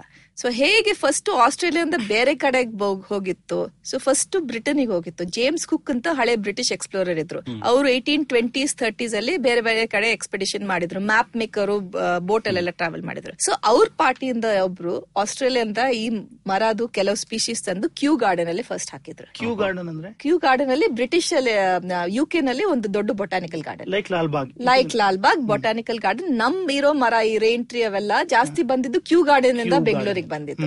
ಯಾಕಂದ್ರೆ ಈ ಬ್ರಿಟಿಷ್ ಬಾಟನಿಸ್ಟ್ ಬಂದು ಬೆಂಗಳೂರಲ್ಲೆಲ್ಲ ಉಣಿಸಿದ್ರು. So actually and German botanist ಬಂದಿದ್ರು, ಬಟ್ ಕ್ಯೂ ನಮ್ಗೆ ತುಂಬಾ ವಿಶೇಷ. ಯಾಕಂದ್ರೆ ಆಕ್ಚುಲಿ ಇಂಡಿಯನ್ ಅಲ್ಲಿ ನೋಡಿದ್ದು ಈ ಫಾರಿನ್ ಮರಗಳು ಜಾಸ್ತಿ ಬಂದಿದ್ದು ಕ್ಯೂ ಇಂದ, ಕ್ಯೂ ಟ್ರೈನ್ಡ್ ಬಾಟನಿಸ್ಟ್ ಇಂದ. ಸೊ ಜಾಸ್ತಿ ಬೆಂಗಳೂರಿಗೆ ಬಂತ, ಎಲ್ಲ ಕ್ಯಾಲ್ಕಟಾಗ್ ಬಂತು, ಡೆಲ್ಲಿಗ್ ಬಂತು, ಎಲ್ಲ ಬ್ರಿಟಿಷ್ ಕಾಲನೀಸ್, ಬ್ರಿಟಿಷ್ ಸಿಟೀಸ್ ಬಂತು. ಸೊ ಯೂಕಲಿಪ್ಟಸ್ ಫಸ್ಟ್ ಕ್ಯೂಗ್ ಬಂತು, ಬಟ್ ಅಲ್ಲಿಂದ ಡೈರೆಕ್ಟ್ ಬೆಂಗಳೂರಿಗೆ ಬಂದಿಲ್ಲ. ಅಷ್ಟೊತ್ತಿಗೆ ಟಿಪ್ಪು ಸುಲ್ತಾನ್, ನಾನು ಹೇಳಿದ್ನಲ್ಲ Hyder Tipu, very keen horticulturalist. So Tipu ಹೇಳಿ ಕೆಲವು ಆಸ್ಟ್ರೇಲಿಯಾ ಇಂದ ಡೈರೆಕ್ಟ್ ತಂದ್ರು, ಕೆಲವು ಬೇರೆ ಜಾಗ ಇಂದ ಎಕ್ಸ್ಪೆಡಿಷನ್ಸ್ ಇಂದ ತಂದ್ರು, ಕೆಲವು ಫ್ರೆಂಚ್ ಇಂದ ತಂದ್ರು. ಅಂತೂ 16 ಸ್ಪೀಶೀಸ್ ಯೂಕಲಿಪ್ಟಸ್ ತಂದು ಹಾಕಿದ್ರು. ಊಟಿನಲ್ಲಿ ಅವರು ಒಂದು ತೋಟ ಇತ್ತು, ಅದ್ರಲ್ಲಿ ಹಾಕಿದ್ರು. ಬಟ್ ಅವರು ಮುಂದೆ ವರ್ಷಕ್ ಆಗಿಲ್ಲ, ಇಲ್ಲಿ ಜಗಳ ಅಲ್ಲಿ ಜಗಳ, ಬ್ರಿಟಿಷ್ ಜೊತೆ, ಮರಾಠಾಸ್ ಜೊತೆ ಎಲ್ಲ ನಡೀತಾ ಇತ್ತು. ಅವ್ರು ಏನ್ ಮುಂದೆ ತಗೊಳಕ್ ಆಗಿಲ್ಲ. ಅವರು ಆಮೇಲೆ 1799 ಬ್ಯಾಟಲ್ ಅಲ್ಲಿ ತೀರೋದ್ರು. ಹಂಗೆ ಇತ್ತು ಕೆಲವು ವರ್ಷ. ಆಮೇಲೆ 1920s 30s ಅಲ್ಲಿ ಈ ನೀಲಗಿರಿ ಕಡೆ ಇಬ್ರು ಬ್ರಿಟಿಷ್ ಜನ ಇದ್ರು. ಅವರು ಈ ಊಟಿನಲ್ಲಿ ಇರೋ ಜನಕ್ಕೆ ಫ್ಯೂಯಲ್ ವುಡ್ ಇರ್ಲಿಲ್ಲ, ಸೌದೆ ಇರ್ಲಿಲ್ಲ. ಸೊ ಅದಕ್ಕೋಸ್ಕರ ಈ ಮರಗಳೇ ಇಂಪೋರ್ಟ್ ಮಾಡಿದ್ರು. ಒಂದ್ 2-3 ಸ್ಪೀಶೀಸ್ ತಂದು ಹಾಕಿದ್ರು ಅಲ್ಲಿ. 1920s ಅಂದ್ರೆ ಇನ್ನ 100 ವರ್ಷನೂ ಆಗಿಲ್ಲ. ಹೌದೌದು. ಸೊ ಈಗ ಎಲ್ಲಾ ಕಡೆ ನೋಡೋ 1820s ಸೊ ಈಗ ಎಲ್ಲಾ ಕಡೆ ನೋಡೋ ಯೂಕಲಿಪ್ಟಸ್ ಬರೀ 200 ವರ್ಷದ ಕೆಳಗೆ. ಹಾ ಇಲ್ಲ, ಸೊ ಏನಾಯ್ತು ಆಮೇಲೆ ಟಿಪ್ಪು ಸುಲ್ತಾನ್ದು ಹಾಕಿದ್ದು ಊಟಿನಲ್ಲಿ ಇತ್ತು, ಇದು ನೀಲ್ಗಿರಿ ಹತ್ರ ಬಂದಿತ್ತು, ಇವರು ಬ್ರಿಟಿಷ್ ತಂದಿದ್ದು. ಅದು ಎಲ್ಲೂ ಜಾಸ್ತಿ ಸ್ಪ್ರೆಡ್ ಆಗಿಲ್ಲ, ಫೇಮಸ್ ಆಗಿಲ್ಲ, ಬಿಟ್ಬಿಟ್ರು. ಬೇರೆ ಕಡೆ ಬ್ರಿಟಿಷ್ ಕಾಲನೀಸ್ ಅಲ್ಲಿ ಯೂಕಲಿಪ್ಟಸ್ ಹಾಕಕ್ ಶುರು ಮಾಡಿದ್ರು. ತುಂಬಾ ಅದು ವಿಶೇಷ ಏನಿತ್ತು ಅಂತಂದ್ರೆ ನೀರಿಲ್ದೆ ಚೆನ್ನಾಗಿ ಬೆಳೆಯುತ್ತೆ, ಅದು ಏನು ಹಸು ತಿನ್ನಕ್ ಆಗಲ್ಲ, ಸೊ ನಾವು ಏನ್ ಪ್ರೊಟೆಕ್ಷನ್ ಬೇಕಾಗಿರಲ್ಲ. ಆಮೇಲೆ ಕಾಪಿಸಿಂಗ್ ಅದರದ್ದು ಒಂದು, ನಾವು ಮರ ಕಡಿದ್ರೆ ಕೆಳಗಡೆ ಬೇಸಿಂದ ಇನ್ನ ತಿರ್ಗಾ ಅದರದ್ದು ಮೇಲೆ ಶೂಟ್ ಬರುತ್ತೆ, ತಿರ್ಗಾ ಮರ ತರ ಬೆಳೆಯುತ್ತೆ. ಸೊ ಒಂದೇ ಮರನ ನಾವು ಕಟ್ ಮಾಡ್ತಾ ಹೋಗ್ಬೋದು, ಅದು ಬೆಳೀತಾ ಇರುತ್ತೆ. ಸೊ ಅದು ತುಂಬಾ ಯೂಸ್ಫುಲ್.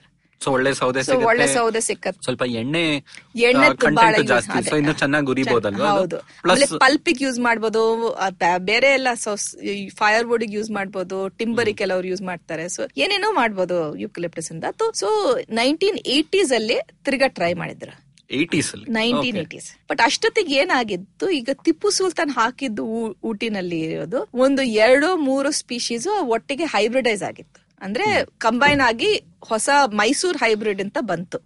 ಅದು ಲೋಕಲಿ ಸ್ಪ್ರೆಡ್ ಆಗಿತ್ತು, ಸುಮ್ನೆ ಬೀಜ ಬಿದ್ದು ಕ್ರಾಸ್ ಪಾಲಿನೇಷನ್ ಆಗಿ ಬಂದಿದ್ದು, ನ್ಯಾಚುರಲ್ ಆಗಿ ಆಗಿತ್ತು. ಅದು ತುಂಬಾ ರೆಸಿಲಿಯೆಂಟ್ ಆಗಿತ್ತು, ಇಂಡಿಯನ್ ಅಲ್ಲಿ ಚೆನ್ನಾಗಿ ಬೆಳೀತು. ಸೊ ಬೇರೆ ಬೇರೆ ಸ್ಪೀಶೀಸ್ ತಂದು ಹಾಕಿದ್ರು ಅದ್ ಏನ್ ಉಪಯೋಗ ಆಗಿಲ್ಲ, ಈ ಮೈಸೂರ್ ಹೈಬ್ರಿಡ್ ಅಂತ ಅದನ್ನ ಹೆಸರು ಉಳಿಯುತ್ತೆ. ಆ ಮೈಸೂರ್ ಹೈಬ್ರಿಡ್ ಎಲ್ಲಾ ಕಡೆ ಹೋಯ್ತು, ಇಂಡಿಯಾ ಪೂರ್ತಿ ಮೈಸೂರ್ ಹೈಬ್ರಿಡ್ ಈಗ ಸಿಕ್ಬಹುದು. ಆಮೇಲೆ ಸೂಡಾನಿಗೂ ಹೋಗಿದೆ, ಇಲ್ಲಿಂದ ಇಂಡಿಯಾದಿಂದ. ಸೊ ಬೇರೆ ಬೇರೆ ದೇಶಕ್ಕೆ ಇಂಡಿಯಾದಿಂದ ಹೋಗಿದೆ. ಬಟ್ ಎಲ್ಲ ಶುರು ಆಗಿದ್ದು ಟಿಪ್ಪು ಸುಲ್ತಾನ್ ಇತ್ತು. ಅಂದ್ರೆ ನಂದಿ ಬೆಟ್ಟದ ಮೇಲೆ ಟಿಪ್ಪು ಸುಲ್ತಾನ್ ಕಾಲ ಹಾಕಿರೋ ನೀಲಗಿರಿ ಮರ ಇನ್ನೂ ಇದೆ ಅಂತ ಕೆಲವು ಸಿಗುತ್ತೆ ಅಂತ. ಹೌದು, ಒಂದು ರೋಡ್ ಸೈಡ್ ಅಲ್ಲಿ ಇದೆ ಅಂತ ಹೇಳ್ತಾರೆ. ಈ ತರ ಒಂದು ನಮ್ಮ ಬೆಂಗಳೂರಲ್ಲಿ ಇನ್ನು ಉಳಿದಿದ್ಯಾ ಹಳೆ ಕಾಲದ ಮರಗಳು? ಲಾಲ್ಬಾಗ್ ಅಲ್ಲಿ ಏನೋ ಒಂದೆರಡು ಹೇಳ್ತಾರೆ, ಇಷ್ಟು ವರ್ಷ 2 ಮಾವಿನ ಮರ ಇತ್ತು ಟಿಪ್ಪು ಸುಲ್ತಾನ್ ಹಾಕಿದ್ದ ಮರ ಅಂತ ಹೇಳ್ತಾರೆ. ಅದರಲ್ಲಿ ಒಂದು 5-6 ವರ್ಷಕ್ಕೆ ಮುಂಚೆ ಬಿದ್ದು ಹೋಯ್ತು, ಇನ್ನ ಒಂದು ಉಳಿದಿದೆ. ಬಟ್ ನೀಲಗಿರಿ ಮರದ ನಾನಂತೂ ಚಿಕ್ಕವನಿದ್ದಾಗ 90s ಅಲ್ಲೆಲ್ಲ ತುಂಬಾನೇ ಅದ್ರ ವಿರುದ್ಧವಾಗಿ ಹಾನಿಕಾರ ಅದರಿಂದ ನೆಲದಲ್ಲಿರೋ ನೀರೆಲ್ಲ ಅಂತರ್ಜಲ ಎಲ್ಲ ಕುಸಿತಾ ಇದೆ, ಅದನ್ನ ಕಡ್ದು ಹಾಕ್ಬೇಕು ತೆಗೆದುಹಾಕ್ಬೇಕು ಅಂತ ತುಂಬಾನೇ ಆರ್ಟಿಕಲ್ಸ್ ಎಲ್ಲ ಡೆಕನ್ ಹರಳಲ್ಲಿ ಓದೋ ಜ್ಞಾಪಕ. ಈಗ ಸೈನ್ಸ್ ಅಲ್ಲಿ ನಮ್ಗೆ ಫೈನಲ್ ಆನ್ಸರ್ ಹೇಳಿಲ್ಲ. ಸೊ ಕೆಲವು ರಿಸರ್ಚ್ ಹೇಳುತ್ತೆ ಇದು ನೀವ್ ಹೇಳ್ತಾರ ನೀರೆಲ್ಲ ತೆಗೆಯುತ್ತೆ ಅಂತ, ಜಾಗ ಡ್ರೈ ಆಗತ್ತೆ ಅಂತ. ಬಟ್ ಕೆಲವು ಬೇರೆಯವ್ರು ಹೇಳ್ತಾರೆ ಇಲ್ಲ ಅಷ್ಟು ಹಾನಿಕಾರಕ ಇಲ್ಲ. ಈಗ ಏನೋ ಹೊಸ ಹೈಬ್ರಿಡ್ ಟ್ರೈ ಮಾಡ್ತಾ ಇದಾರೆ ಯೂಕಲಿಪ್ಟಸ್. ಬಟ್ ಏನಂತಂದ್ರೆ ನಮ್ಗೆ ಇನ್ನ ಗೊತ್ತಿಲ್ಲ, ಒಳ್ಳೆ ಎಕ್ಸ್ಪೆರಿಮೆಂಟ್ ಬೇಕು ನಮ್ಗೆ. ಯಾಕೆಂದ್ರೆ ಒಂದು ಈಗ ಬಹಳ ಫಾರ್ಮರ್ಸ್ ನ ಕೇಳಿದ್ರೆ ತುಂಬಾ ಜನ ನೀರ್ ಕಷ್ಟ ಆಗ್ತಾ ಇದೆ ಅಂತ ಅವರು ಎಲ್ಲ ಬಿಟ್ಟು ಬೆಂಗಳೂರಿಗೆ ಬೇರೆ ಪಟ್ಟಣಕ್ಕೆಲ್ಲ ಬರ್ತಾ ಇದ್ದಾರೆ. ಸೊ ಆವಾಗ ಏನ್ ಮಾಡ್ತಾರೆ, ಅದರಲ್ಲಿ ಸುಮ್ನೆ ಯೂಕಲಿಪ್ಟಸ್ ಹಾಕ್ತಾರೆ, ಟೇಕ್ ಹಾಕ್ತಾರೆ, ಒಂದ್ 2-3 ಸ್ಪೀಶೀಸ್ ಹಾಕ್ತಾರೆ, ಹಂಗೆ ಬಿಟ್ಟು ಹೋಗ್ತಾರೆ. ಸೊ ಅವ್ರಿಗೆ ಬಹಳ ಉಪಯೋಗ ಆಗುತ್ತೆ. ಆದ್ರೂ ಉಪಯೋಗ ಆಗಿದ್ರು ಅದರಲ್ಲಿ ನೀರ್ ಕಡಿಮೆ ಆಗಿದ್ರೆ ಅವರಿಗೆ ಆಮೇಲೆ ಕಷ್ಟ ಆಗತ್ತೆ. ಸೊ ಅದು ಇನ್ನ ನಾವು ಇರ್ಬೋದು ನಂಗ್ ಅನ್ಸುತ್ತೆ. ಯಾಕಂದ್ರೆ ಒಂದು ನಾನೇ ನೋಡಿದೀನಿ, ಈಗ ಬಯೋಡೈವರ್ಸಿಟಿ ಅಂತಂದ್ರೆ ಯೂಕಲಿಪ್ಟಸ್ ಪ್ಲಾಂಟೇಶನ್ ಹೋಗಿದ್ರೆ ಏನು ಸಿಕ್ಕಲ್ಲ ಅಲ್ಲಿ ಕೆಳಗಡೆ ನಿಮ್ಗೆ. ಒಂದು ಗಿಡ ಸಿಕ್ಕಲ್ಲ, ಒಂದು ಪಕ್ಷಿ ಸಿಕ್ಕಲ್ಲ, ಒಂದು ಹಾವು ಸಿಕ್ಕಲ್ಲ. ಬೇರೆ ಕ್ಯಾಜುರಿನಾ ಅಂತ ಇದೆ ಅಲ್ಲ, ಅದು ಗಾಳಿ ಮರ. ಸೊ ಗಾಳಿ ಮರ ಪ್ಲಾಂಟೇಶನ್ ಹೋದ್ರೆ ಅಟ್ಲೀಸ್ಟ್ ನಿಮ್ಗೆ ಹಾವು ಸಿಕ್ಕತ್ತೆ, ಇಲ್ಲಿ ಏನೂ ಸಿಕ್ಕಲ್ಲ. ಸೊ ಅದು ಒಂದು ನಮ್ಗೆ ಚೆನ್ನಾಗಿ ಗೊತ್ತಾಗತ್ತೆ ಬಯೋಡೈವರ್ಸಿಟಿ. ಬಟ್ ಮೇಲೆ ಸಿಕ್ಕತ್ತೆ ಒಂದ್ ಕೆಲವು ಪಕ್ಷಿಗಳು ಅದರಲ್ಲಿ ನೆಸ್ಟ್ ಅದು ಗೂಡು ಹಾಕುತ್ತೆ. ಬಟ್ ನೀರ್ದು ನಮ್ಗೆ ಇನ್ನ ರಿಸರ್ಚ್ ಬೇಕು. ಹೀಗೆ ಅಂತ ಆನ್ಸರ್ ಮಾಡೋದಕ್ಕೆ ಇವಾಗ ಕರೆಂಟ್ಲಿ ಆಗೋದಿಲ್ಲ. ಅಂಡ್ ಇನ್ವಿಸಿವಾ ಇಲ್ವಾ ನಮ್ ಹೇಳಕ್ ಆಗಲ್ಲ. ಯಾಕೆಂದ್ರೆ ಕೆಲವು ಸ್ಪೀಶೀಸ್ ಈಗ ನಾವು ನೋಡಿ, ನಾವು ಬೇವಿನ ಮರ ಎಷ್ಟು ಒಳ್ಳೇದು ಅಂತ ಹೇಳ್ತೀವಿ. ಆಸ್ಟ್ರೇಲಿಯಾದಲ್ಲಿ ಕೆಲವು ಭಾಗದಲ್ಲಿ ನೀಮನ್ನ ಇನ್ವೇಸಿವ್ ಅಂತ ಹೇಳ್ತಾರೆ, ಅಲ್ಲೆಲ್ಲ ಸ್ಪ್ರೆಡ್ ಆಗ್ಬಿಟ್ಟಿದೆ. ಅದರಲ್ಲಿ ಅವರು ಎರಾಡಿಕೇಶನ್ ಪ್ರೋಗ್ರಾಮ್ ಹಾಕಿ ಎಷ್ಟೊಂದು ದುಡ್ಡು ಖರ್ಚು ಮಾಡ್ತಾ ಇದಾರೆ ಬೇವಿನ ತೆಗೆಯಕ್ಕೆ. ಬೇವಿನ ಮರನ ಇದು ನಮ್ಗೆ ಹಾನಿಕಾರಕ, ಇದನ್ನ ತೆಗೆಸ್ ಹಾಕ್ಬೇಕು ಅಂತ ಆಸ್ಟ್ರೇಲಿಯಾದಲ್ಲಿ ನಡೀತಾ ಇದೆ. Same international basically similarly eucalyptus ನೀವು ಆಸ್ಟ್ರೇಲಿಯಾ ಹೋದ್ರೆ ಎಷ್ಟೆಷ್ಟೋ ವೆರೈಟೀಸ್, ಕೆಲವು ವೆರೈಟೀಸ್ ಅಲ್ಲಿ ಸೂಟ್ ಆಗುತ್ತೆ, ಆ ಕ್ಲೈಮೇಟಿಗೆ ಸೂಟ್ ಆಗುತ್ತೆ, ನಮ್ ಕ್ಲೈಮೇಟ್ ಸೂಟ್ ಆಗಲ್ಲ. ಅಂಡ್ ಇಲ್ಲಿ ಅಂತೂ ನಗರ ಪ್ರದೇಶ ಆ ತರ ಬಿಟ್ಬಿಡಿ, ರಿಸರ್ವ್ ಫಾರೆಸ್ಟ್ ಅಲ್ಲೆಲ್ಲ ಯೂಕಲಿಪ್ಟಸ್ ಬೆಳೆಸ್ಕೊಂಡು ಹೋಗ್ತಾರಲ್ವಾ. ಸೊ ನಮ್ಮ ಫಾರೆಸ್ಟ್ ಅಲ್ಲಿ ಕಾಡಲ್ಲಿ ಪಕ್ಷಿಗಳಿರ್ಬೇಕು, ಪ್ರಾಣಿಗಳಿರ್ಬೇಕು ಅಂದ್ರೆ ಯೂಕಲಿಪ್ಟಸ್ ಗಳಿಗೆ ಏನೋ ಆಗೋದೇ ಏನೋ ಜಾಸ್ತಿ ಆಗಲ್ಲ. ಅದೇ ಕೆಲವು ಪಕ್ಷಿಗಳು ಅದು ಗೂಡು ಹಾಕುತ್ತೆ, ಬಟ್ ಜಾಸ್ತಿ ಸಿಕ್ಕಲ್ಲ ನಿಮ್ಗೆ. ಅಂಡ್ ಈಗ ಏನಾಗಿದೆ, ಕೆರೆಲ್ಲ ಬೆಂಗಳೂರು ಸುತ್ತ ಹೋದ್ರೆ ನೀವು ಕೆರೆನಲ್ಲಿ ಒಂದ ಗಾಳಿ ಮರ ಹಾಕಿದ್ದಾರೆ, ಒಂದ ಯೂಕಲಿಪ್ಟಸ್ ಹಾಕಿದ್ದಾರೆ. ಸೊ ಅದ್ರಲ್ಲಿ ಕೆರೆ ಲೇಕ್ ಬೆಡ್ ಅಲ್ಲಿ ಅಂತೂ ಇರ್ಲೇಬಾರ್ದು. ಆಕ್ಚುಲಿ ಲೇಕ್ ಬೆಡ್ ಅಲ್ಲಿ ಯಾವ ಮರ ಇರಬಾರ್ದು, ಅದರಲ್ಲಿ ನೀರ್ ಇರ್ಬೇಕು ಅಷ್ಟೇ. ನಿಮ್ ಪುಸ್ತಕದಲ್ಲಿ ಹರಣಿಯವರೇ ಒಂದು ಚಾಪ್ಟರ್ ಇದೆ, ಈ ದೇಶಿ ತಳಿಗಳು ಮತ್ತು ವಿದೇಶಿ ಅಂತ ಹೇಳ್ಬೋದು, ಬೇರೆ ದೇಶಗಳಿಂದ ಪ್ರದೇಶಗಳಿಂದ ಬರೋ ತಳಿಗಳ ಬಗ್ಗೆ ಅದು ಆ ಸ್ಥಳೀಯವಾಗಿ ಹೊಂದಾಣಿಕೆ ಆಗುತ್ವಾ, ಬೇರೆ ಪ್ರದೇಶಗಳಲ್ಲಿ ದೇಶಗಳಿಂದ ಬರೋ ಗಿಡ ಮರಗಳದು ನಮ್ಗೆ ಹೊಂದಾಣಿಕೆ ಆಗುತ್ವಾ, ಅದನ್ನ ಕಾಪಾಡ್ಬೇಕಾ ತೆಗಿಬೇಕಾ, ಅದ್ರ ಬಗ್ಗೆ ಒಳ್ಳೆ ಚರ್ಚೆ ಇದೆ. ಅದನ್ನ ಸ್ವಲ್ಪ ಸಂಕ್ಷೇಪವಾಗಿ ಹೇಳಿ ನಿಮ್ಮ ಅನಿಸಿಕೆನು ಹೇಳಿದ್ರೆ. ಈಗ ಅದು ಒಂಥರ ಇಕಲಾಜಿಕಲಿನೂ ನೋಡ್ಬೋದು, ಸೋಷಿಯಲಿನೂ ನೋಡ್ಬೋದು. ಈಗ ನಾವು ಬಹಳ ಚರ್ಚೆ ನಡೀತಾ ಇರ್ತೇವೆ, ಬೆಂಗಳೂರು ಜನನ ಆಚೆಯಿಂದ ಬಂದಿದಾರ ಅಂತ. ಈಗ ಬೆಂಗಳೂರೇ ನೋಡಿದ್ರೆ ಎಷ್ಟು ಜನ ಫಸ್ಟ್ ಇಂದ ಆಚೆ ಬಂದಿದ್ರು ಅವರು. ಈಗ ನಾವು ಇನ್ಸ್ಕ್ರಿಪ್ಷನ್ಸ್ ಅದೆಲ್ಲ ನೋಡಿದ್ರೆ, ಶಾಸನ ಕಲ್ಲೆಲ್ಲ ನೋಡಿದ್ರೆ, ಆವಾಗ್ಲೂ ತಮಿಳಲ್ಲಿತ್ತು, ತೆಲುಗುನಲ್ಲಿತ್ತು, ಕನ್ನಡದಲ್ಲಿತ್ತು. ಸೊ ನಾವು ಆಲ್ವೇಸ್ ಸಿಟಿ ಆಫ್ ಮೈಗ್ರೆಂಟ್ ನಮ್ದು. ಸೊ ಅದೇ ತರ ನಮ್ದು ಬಹಳ ಮರಗಳು ಇಂಡಿಯನ್ ಅಲ್ಲಿ ಬಂದಿದ್ದು ಬಹಳ ವರ್ಷದಿಂದ ಇದೆ. ಈಗ ಕೋಕೋನಟ್ ನೋಡಿ, ಅದು ಇಂಡಿಯನ್ ಇಲ್ಲ, ತುಂಬಾ ಜನಕ್ಕೆ ಗೊತ್ತಾಗುತ್ತೆ. ತೆಂಗಿನ ಮರ ನಾವು ಕಲ್ಚರಲಿ ಎಸ್ಪೆಷಲಿ ಸೌತ್ ಅಲ್ಲಿ ನಾವು ಅನ್ಕೋತೀವಿ. ಕೇರಳ ಅವ್ರಿಗೆ ಹೋಗಿದ್ರೆ, ಮಲಯಾಳಿ ಅವ್ರಿಗೆ ಹೋಗಿದ್ರೆ, ನಿಮ್ದು ಲೋಕಲ್ ಇಲ್ಲ ಎಂತ ಹೇಳಿದ್ರೆ ಏನು ಪ್ರಯೋಜನ ಇಲ್ಲ. ಅದು 3000 ವರ್ಷದಿಂದ ಇದೆ. ಎಲ್ಲಿಂದ ಬಂತು ಅದು? ಮಲೇಷ್ಯಾ ಅಂದ್ರೆ MALESI ಆ ರೀಜನ್, ಜಿಯೋಗ್ರಫಿಕ್ ರೀಜನ್, ಅದರಲ್ಲಿ ಒಂದು ಐಲ್ಯಾಂಡ್ ಇಂದ ಇನ್ನೊಂದು ಐಲ್ಯಾಂಡ್ ಫ್ಲೋಟ್ ಮಾಡ್ಕೊಂಡು ಬಂತು. ಸೊ ಹಂಗೆ ಕೋಕೋನಟ್ ಹಂಗ್ ಬಂದಿದ್ದು. ಈಗ ಟ್ಯಾಮರಿಂಡ್, ಹುಣಸೆ ಹಣ್ಣು, ಅದು ತಮಾರಿ ಹಿಂದ್ ಯಾಕೆ ಹೇಳಿದ್ರು, ಯಾಕಂದ್ರೆ ಅರಬ್ಸ್ ತಂದಿದ್ರು ಅದು ಅಲ್ಲಿಂದ. ಸೊ ಅವರು ಅರಬ್ಸ್ ಅಲ್ಲಿ ಇಂಡಿಯನ್ ಇಲ್ಲಿ ನೋಡ್ಬಿಟ್ಟು ಅದನ್ನ ತಮಾರಿ ಹಿಂದ್ fruit, date, it looks like a date ಅಂತ ಅನ್ಕೊಂಡು ಅವ್ರು ಬೇರೆ ಕಡೆ ತಗೊಂಡು ಹೋಗಿದ್ರು. ಸೊ ನಾವು ಟ್ಯಾಮರಿಂಡ್ ಇಂಡಿಕಸ್ ಅಂತ ಅದರದ್ದು ಸ್ಪೀಶೀಸ್ ನೇಮ್ ಇದ್ರೆ ನಾವು ಅನ್ಕೋತೀವಿ ಇಟ್ಸ್ ಇಂಡಿಯನ್ ಅಲ್ಲ ಅದು. ಸೊ ಅದು ಆಫ್ರಿಕಾ ಇಂದ ಬಂದಿದ್ದು. ಸೊ ಟ್ಯಾಮರಿಂಡ್ ಬೇರೆ, ಈಗ ತೆಂಗಿನ ಮರ ಬೇರೆ. ಇದೆರಡು ನಾವು ಸೌತ್ ಇಂಡಿಯನ್ ಕನ್ನಡ ಅಡಿಗೆ ಮಾಡ್ಬೇಕು ಅಂತಂದ್ರೆ, ಕನ್ನಡ ಬಿಡಿ, ಯಾವ ಸೌತ್ ಇಂಡಿಯನ್ ಅಡಿಗೆ ಮಾಡ್ಬೇಕು ಅಂತಂದ್ರೆ ಹುಣಸೆ ಹಣ್ಣು ಇಲ್ದೇ ಇದ್ರೆ ನಮ್ಗೆ ಮಾಡಕ್ ಆಗಲ್ಲ. ಸೊ ಅದನ್ನ ನಾವು ಎಕ್ಸಾಟಿಕ್ ಅಂತ ಹೇಳಕ್ ಆಗಲ್ಲ, ನ್ಯಾಚುರಲೈಸ್ಡ್ ಅಂತ ಹೇಳ್ಬೇಕು. ಅದೇ ತರ ನಾವು ಈಗ rain tree, gulmohar, copper pod ಅವೆಲ್ಲ ನೋಡಿದ್ರೆ ಅದು ಒಂದು ಅಟ್ಲೀಸ್ಟ್ 200 ವರ್ಷದಿಂದ ಇದೆ. ಈಗ ಕ್ರುಂಬಿಗಲ್ ಅಂತ ಜರ್ಮನ್ ಬಾಟನಿಸ್ಟ್ ಇದ್ರು, ಮೈಸೂರು ಮಹಾರಾಜ ಜೊತೆ ಕೆಲಸ ಮಾಡಿದ್ರು. ಅವರೇ ಜಾಸ್ತಿ ಮರ ಎಲ್ಲ ತಂದು ಹಾಕಿದ್ದು ಮೈಸೂರು ಬೆಂಗಳೂರು ರೀಜನ್ ಅಲ್ಲಿ. ಸೊ ಇನ್ಫ್ಯಾಕ್ಟ್ ಅವರು ಮೊಮ್ಮಗಳು ಅವ್ರು ಹೇಳ್ತಾರೆ ಅವ್ರ ಫೇವ್ರೆಟ್ ಟ್ರೀ ಆಫ್ರಿಕನ್ ಟ್ಯೂಲಿಪ್ ಇತ್ತು ಅಂತ. ಇಲ್ಲಿ ಅವ್ರು ಗ್ರೇವ್ ಹತ್ರ ಹಾಕಿದ್ದಾರೆ ಅಂತೆ, ಸ್ಮಶಾನ ಹತ್ರ ಇದೆ ಅಂತೆ. ಸೊ ಅದೆಲ್ಲ ಮರ ಎಲ್ಲ ನಾವು ನೋಡಿದ್ರೆ ಅದು ಒಂದು 200 ಮೇಲೆ ವರ್ಷ ಆಯ್ತು ಇಲ್ಲಿದ್ದು. ಸೊ ಅದನ್ನ ನಾವು ಫಾರಿನ್ ಮರ ತೆಗಿಬೇಕು ಅಂತಂದ್ರೆ ಸ್ವಲ್ಪ ಯೋಚನೆ ಮಾಡ್ಬೇಕು. ತೆಗಿಬೇಕಾ ತೆಗಿಬಾರ್ದ ಅಂತ ಒಂದ್ಸತಿ ಹೇಳಿ ಆತರ ಒಂದು ನಿರ್ಧಾರ ತಗೊಳಕ್ ಆಗಲ್ಲ. ಈಗ ಗುಲ್ಮೋಹರ್ ನೋಡಿದ್ರೆ ಅದರದ್ದು ಬೇರು ಮೇಲೆ ಇರುತ್ತೆ. ಸೊ ಅದು ನಾವು ಸಿಟಿನಲ್ಲಿ ಹಾಕ್ಬಾರ್ದು. ನಾನ್ ಎಷ್ಟೋ ನೋಡಿದೀನಿ, ಮಳೆ ಬರುತ್ತೆ ಅಂದ್ರೆ ಗುಲ್ಮೋಹರ್ ಬೀಳುತ್ತೆ, ಒಂದು 30-40 ವರ್ಷ ಆದ ಮೇಲೆ ಬೀಳುತ್ತೆ. ನಾನು PhD ಮಾಡಿದ್ದು Indian Institute of Science, Tata Institute campus ಅಲ್ಲಿ. ಅಲ್ಲಿ ವರ್ಷ ಮಳೆ ದಿವಸ ಬಂದ್ರೆ ಒಂದು ಒಳ್ಳೆ ಗಾಳಿ ಬರೋದು, ಗುಲ್ಮೋಹರ್ ಯಾರೋ ಮನೆ ಮೇಲೆ ಬೀರೋದು. ಇಷ್ಟವರೆಗೆ ಯಾರು ಸಾಯ್ಲಿಲ್ಲ, ಬಟ್ ಅದು ಒಳ್ಳೇದ್ ಆಯ್ತು, ಯಾಕಂದ್ರೆ ಲಕ್ಕಿ ಆಗಿದ್ರು. ಒಂದೊಂದ್ಸತಿ ತಲೆ ಮೇಲೆ ಬಿದ್ದೋಗಕ್ಕಿತ್ತು. ಸೊ ಅದು ಹುಷಾರಾಗಿರ್ಬೇಕು. ಬಟ್ ಅದೇ ಈಗ ನಾವು ರೈನ್ ಟ್ರೀ ಹಾಕಿದ್ರೆ ಅದರದ್ದು ಬೇರೆ ಒಳ್ಳೆ ಡೀಪ್ ಆಗಿ ಹೋಗುತ್ತೆ. ಬೇವು ಒಳ್ಳೇದು, ಬೇವು, ಹೊಂಗೆ ಅವೆಲ್ಲ ಒಳ್ಳೇದು. ಬಟ್ ನಾವು 2-3 ಮರ ಹಾಕಕ್ ಆಗಲ್ಲ, ನಮ್ಗೆ ಸಿಟಿನಲ್ಲಿ ವೆರೈಟಿ ಬೇಕು. ಸೊ ವೆರೈಟಿ ಯಾವ್ದು ಉಳಿಯುತ್ತೆ, ಸೋಷಿಯಲಿ ಕಲ್ಚರಲ್ ನಾವು ಯಾವ ಅಟ್ಯಾಚ್ಡ್ ಆಗಿದ್ವಿ ಆತರ ನೋಡ್ಬೇಕು. ಔಟ್ಸೈಡರ್ ಅಂತ ಹೊರಗಿನ ಮರ ಅಂತ ಹೇಳಿದಕ್ಕೆ ನಾವು ಅದನ್ನ ತಿರಸ್ಕಾರ ಮಾಡೋ ಹಂಗಿಲ್ಲ. ನಾವು ನಮಗೆ ಹೇಗೆ ಅದು ಹೊಂದಾಣಿಕೆ ಆಗುತ್ತೆ ಅಂತ ನೋಡ್ಕೊಂಡು ಸ್ಟಡಿ ಮಾಡ್ಕೊಂಡು ಮಾಡ್ಬೇಕು. ಈಗ್ಲೂ ಯಾರಾದ್ರೂ ತರ್ತಾ ಇದಾರ ಹೊರಗಿಂದ ಮರ? ಈ ತರ ಬ್ರಿಟಿಷ್ ಅವ್ರ ಕಾಲದಲ್ಲಿ ಸಾಕಷ್ಟು ಬಂದಿವೆ, ಆದ್ರೆ ಈಗ ಆ ತರ ಯಾರು ತರ್ತಾ ಇಲ್ಲ. ಯಾಕಂದ್ರೆ ಈಗ ನಮ್ಗೆ ರೆಸ್ಟ್ರಿಕ್ಷನ್ಸ್ ಇದೆ. ಈಗ ನಮ್ಗೆ ಗೊತ್ತು ಕೆಲವೊಂದು ಗಿಡ ಮರ ಬಂದು ಇನ್ವೇಸಿವ್ ಆಗಿ ನಮ್ಗೆ ಕಷ್ಟ ಆಗ್ತದೆ. ಈಗ ಪ್ರೋಸೋಪಿಸ್ ಯೂಲಿಫ್ಲೋರಾ ಇದೆ, ವಿಲಾಯ್ತಿ ಕೀಕರ್ ಅಂತ ಇದೆ ನಾರ್ತ್ ಇಂಡಿಯನ್ ಅಲ್ಲಿ. ಅದು ಎಲ್ಲ ಕಡೆ ರಾಜಸ್ಥಾನ ಎಲ್ಲ ಹೋಗಿದ್ರೆ, ನಮ್ಗೆ ರೇಗಿಸ್ತಾನಲ್ಲಿ ಎಲ್ಲ ಕಡೆ ಸುತ್ತಮುತ್ತ ಬೆಳ್ತಿದೆ. ಅದು ಸ್ವಲ್ಪ ಕಷ್ಟ, ಅವ್ರಿಗೆ ತೆಗಿಯಕ್ಕೂ ಆಗ್ತಾ ಇಲ್ಲ. ಈಗ ನಮ್ದು ಇದ ಮುಳ್ಳಿನ ಗಿಡ ತಮಿಳ್ನಾಡು ಬಹಳ ಇದೆ. ಸೊ ಅದೆಲ್ಲ ನಾನ್ ಹೇಳಿದ ಕಥೆ 1980s ಅಲ್ಲೆಲ್ಲ ಸರ್ಕಾರ ತಂದಿದ್ದು. ಅದು ಡೆಸರ್ಟ್ ಏರಿಯಾನಲ್ಲಿ ಒಂದು ಆಲ್ಟರ್ನೇಟ್ ಎಂಪ್ಲಾಯ್ಮೆಂಟ್, ವುಡ್ ಚಾರ್ಕೋಲ್ ಮಾಡಬಹುದು, ಅದು ಇದು ತಂದ್ರು. ಆಲ್ಮೋಸ್ಟ್ ಬುಲೆಟ್ ಗನ್ ಇಟ್ಕೊಂಡು ಸ್ಪ್ರೇ ಮಾಡಿದ್ರಂತೆ ಅಂತ ಎಲ್ಲ ಕಥೆ ಇದೆ. ಅಂಡ್ ಈಗ ಯಾರು ಹಾಕಿದ್ದಾರೆ, ಅದು ಹಾಕಿದ್ದಾರೆ. ಸೊ ಈ ಸರ್ಕಾರ ಬೇರೆ ಬೇರೆ ಮರ ಬೆಳೆಸೋದೇ ಒಂದು ಇತಿಹಾಸ ಇದೆ ಅಲ್ವಾ? ಇದೆ. ಈಗ ಗಾಳಿ ಮರನು ಹಂಗೆ ಬಂತು. ಈಗ ನಮ್ಗೆ ಸಿಂಕೋಪ್ಲಾ ಪ್ಲಾಂಟೇಶನ್ಸ್ ಬಹಳ ಹಾಕಿದ್ರು, ನೀಲಗಿರಿ, ಅಕೇಶಿಯಾ ಹಾಕಿದ್ರು. ಅದೇ, ದಾಟ್ ಇಸ್ ಗಾಳಿ ಮರ. ಸೊ ಏನೇನೋ ತಂದಿದ್ರು.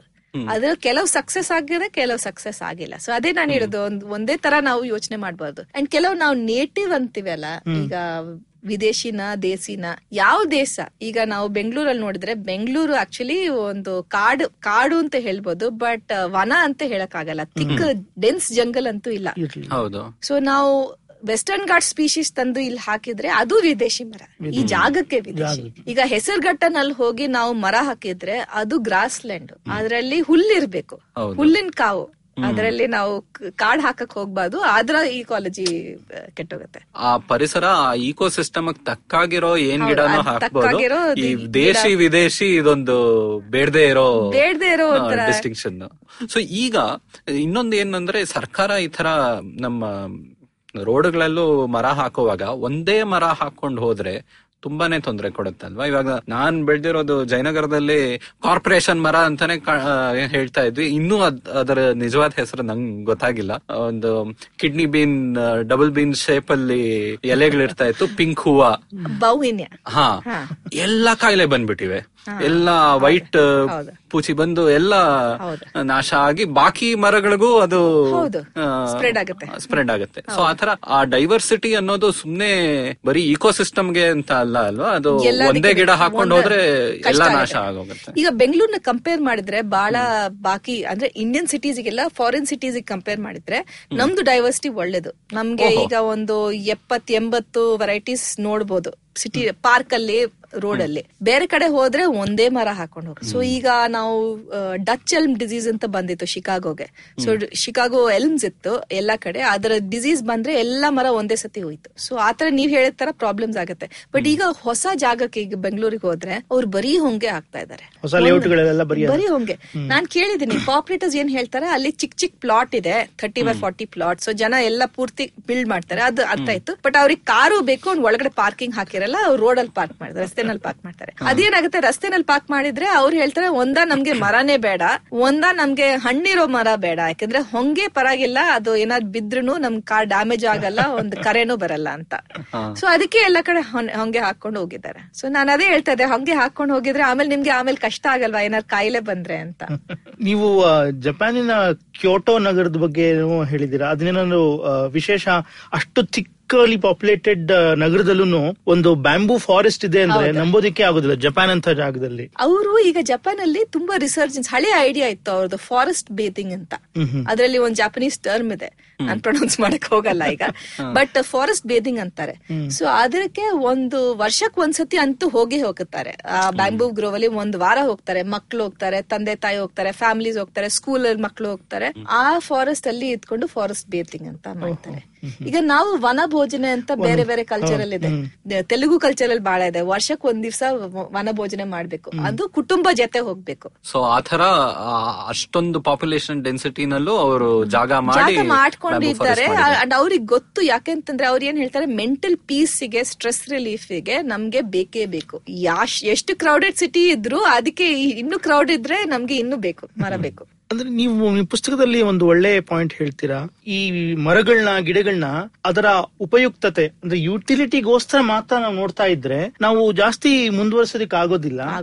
ಅದು ನಮ್ಮ ವೈಯಕ್ತಿಕ ಜೀವನದಲ್ಲಿ, ಸಾಮಾಜಿಕ ಜೀವನದಲ್ಲಿ ಹೇಗೆ ಅದು ಹೊಂದಾಣಿಕೆ ಆಗೋದೆ, ಹಾಸುಹೊಕ್ಕಾಗಿದೆ ಅಂತ ನಮ್ಗೆ ಗೊತ್ತಾಗದೆ ಇದ್ರೆ ಮಾಲ್ಗಳೇ ಬರುತ್ತವೆ, ಆಫೀಸ್ ಕಾಂಪ್ಲೆಕ್ಸ್ ಗಳೇ ಬರುತ್ತೆ.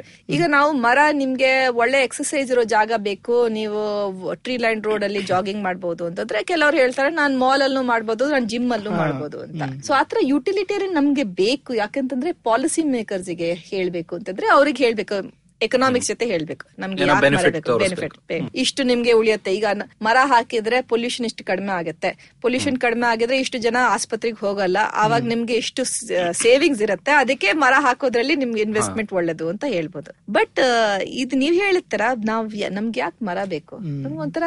ಈಗ ನಾವು ಹೈದರಾಬಾದ್ ಅಲ್ಲಿ ನನ್ನ ಸ್ಟೂಡೆಂಟ್ ಇಂಟರ್ವ್ಯೂ ಮಾಡಿದ್ಲು, ಸ್ಟ್ರೀಟ್ ವೆಂಡರ್ಸ್ ಮರ ಕೆಳಗಡೆ ಕೂತ್ಕೊಂಡಿದ್ರು, ಅವ್ರು ಒಂದೇ ಶಬ್ದ ರಿಪೀಟೆಡ್ ಆಗಿ ಯೂಸ್ ಮಾಡಿದ್ರು ಸುಕೂನ್, ಯಹಾ ಪೆ ಮುಜೆ ಸುಕೂನ್ ಮಿಲ್ತಾ ಹೈ. ಸೊ ಆ ಸುಕೂನ್ ಅಂತ ಹೇಗ್ ಟ್ರಾನ್ಸ್ಲೇಟ್ ಮಾಡಕ್ಕಾಗತ್ತೆ? ಅದು ಏನ್ ಒಂಥರ ನೆಮ್ಮದಿಯಾಗೆ ಶಾಂತವಾಗಿ ಕೂತ್ಕೊಂಡು ನಮ್ಗೆ ಚೆನ್ನಾಗಿರತ್ತೆ ಮರ ಕೆಳಗಡೆ. ಅವ್ರು ಏನ್ ಹೇಳ್ತಾರೆ, ಕೆಲವರು ವಯಸ್ಸಾದಿರೋರು ಮುಂಚೆ ಫಸ್ಟ್ ಬಂದಿದವರು ಅವರಿಗೆ ಒಳ್ಳೆ ಮರ ಸಿಕ್ಕತ್ತೆ, ಹೊಸಬ್ರು ಅವ್ರಿಗೆ ಮರ ಸಿಕ್ಕಲ್ಲ. ಅವ್ರ ಏನ್ ಹೇಳ್ತಾರೆ, ನಮ್ಮ ಅದೃಷ್ಟನಲ್ಲಿ ಮರನೇ ಬರ್ದಿಲ್ಲ ಯಾರು.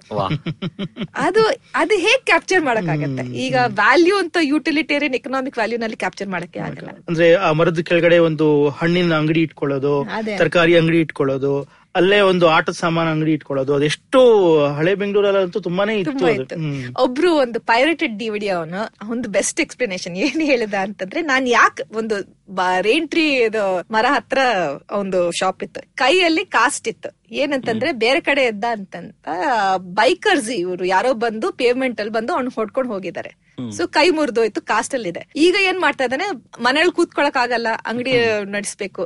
ಸೊ ಅದು ಒಂದ್ ಮರ, ದೊಡ್ಡ ಮರ ಎಲ್ಲಿ ಸಿಗುತ್ತೋ ಅದ್ರ ಪಕ್ಕದಲ್ಲಿ ಇದು ಇಟ್ಟಿದ್ದಾನೆ, ಯಾಕೆಂದ್ರೆ ಬೈಕರ್ಸ್ ಹೋಗಿ ಆ ಮರ ಹೊಡಿಬಾರ್ದು ಅಂತ ಅವನನ್ನು ಅವಾಯ್ಡ್ ಮಾಡ್ಕೊಂಡು. ಹರಣಿ ಅವರೇ, ಒಂದು ಸಣ್ಣ ಬ್ರೇಕ್ ತಗೊಳ್ಳೋಣ, ವಾಪಸ್ ಇನ್ನು ಸ್ವಲ್ಪ ಮರದ ಬಗ್ಗೆ, ಮೇ ಬಿ ಕೆರೆದ ಬಗ್ಗೆ, ಎಲ್ಲದ್ರ ಬಗ್ಗೆ ಮಾತಾಡೋಣ. Hey everybody, welcome to another great week on the IVM Podcast Network. You know, the greatest place on earth to work on. If you're interested in working with us, please do send us your resume, careers@indusvox.com. We're looking for people in business roles. We're looking for people in creative roles. We're looking for audio engineers, graphic designers, all kinds of things. So please do apply. Also wanted to ask everybody, please tell a friend about your favorite podcast on the IVM Network. We really do depend on your word of mouth. You are our biggest ambassadors, and we'd really, really appreciate all of your support. Also, if you are enjoying what you listen to, take a screenshot, tag us on social media, and we will repost that. This week on Cyrus Said, Cyrus is joined by Eva Bhatt. She's the head of Bollywood content at 9X Media. Eva recounts some of her favorite and not-so-favorite experiences interviewing Bollywood celebs. Her new podcast, 9XM Soundcast, available on the IVM Podcast Network, and displays her singing talent. This week, we're launching a new podcast called Football Shitball. It's hosted by three diehard football fans, Gaurav Sapre, Sivram Parmeswaran, and Karthik Iyer. Tune in to get your weekly football fix that brings in-depth analysis along with unhinged banter. First episode releases on Wednesday, 7th of August. On the season finale of Not Just Dansak, Babi Bride Parzen Patel meets Chef Bawa Farhad Kurkaria, also the co-host of Keeping It Queer. They talk about the varieties of dansaks and how there's no one way of cooking it. On Simplified, Chuck and Naren are joined by guest Tony Sebastian for part 2 of the history of the Cricket World Cup. On Mr. and Mrs. Binge Watch, Janice and Anirudh talk about the critically acclaimed Emmy-nominated show When They See Us. On The Origin of Things, Chuck narrates a story about the early internet, smut, and an unlikely investment. On What a Player, Mikhail Almeida is joined by comedian Joel D'Souza to discuss cricket, football, Formula One, and of course, darts. On the Habit Coach podcast, Ashton Doctor talks about journaling and narrates examples of prominent people who maintain journals of their lives. He also explains how to keep a journal and learn more about your mind. On the Empowering series, Zarina Poonawalla is joined by the Managing Director of Genetic Callnet Consultancy, Vishal Keswani. They talk about how you can discover a suitable career and how to deal with conflicts in any industry. And with that, let's get you on with your show. ನಮಸ್ಕಾರ, ಹರಿಣಿ ಅವರ ಜೊತೆ ನಮ್ಮ ಚರ್ಚೆ ಮುಂದುವರಿಸೋಣ.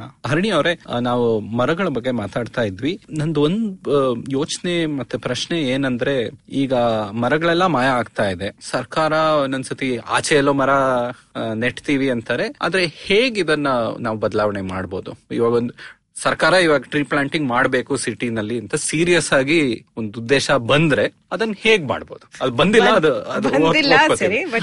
ಅದು ಬೇರೆ ಒಂದು ವಿಷಯ. ಬಂದ್ರೆ ಹೇಗ್ ಚೆನ್ನಾಗಿ ಮಾಡ್ಬೋದು?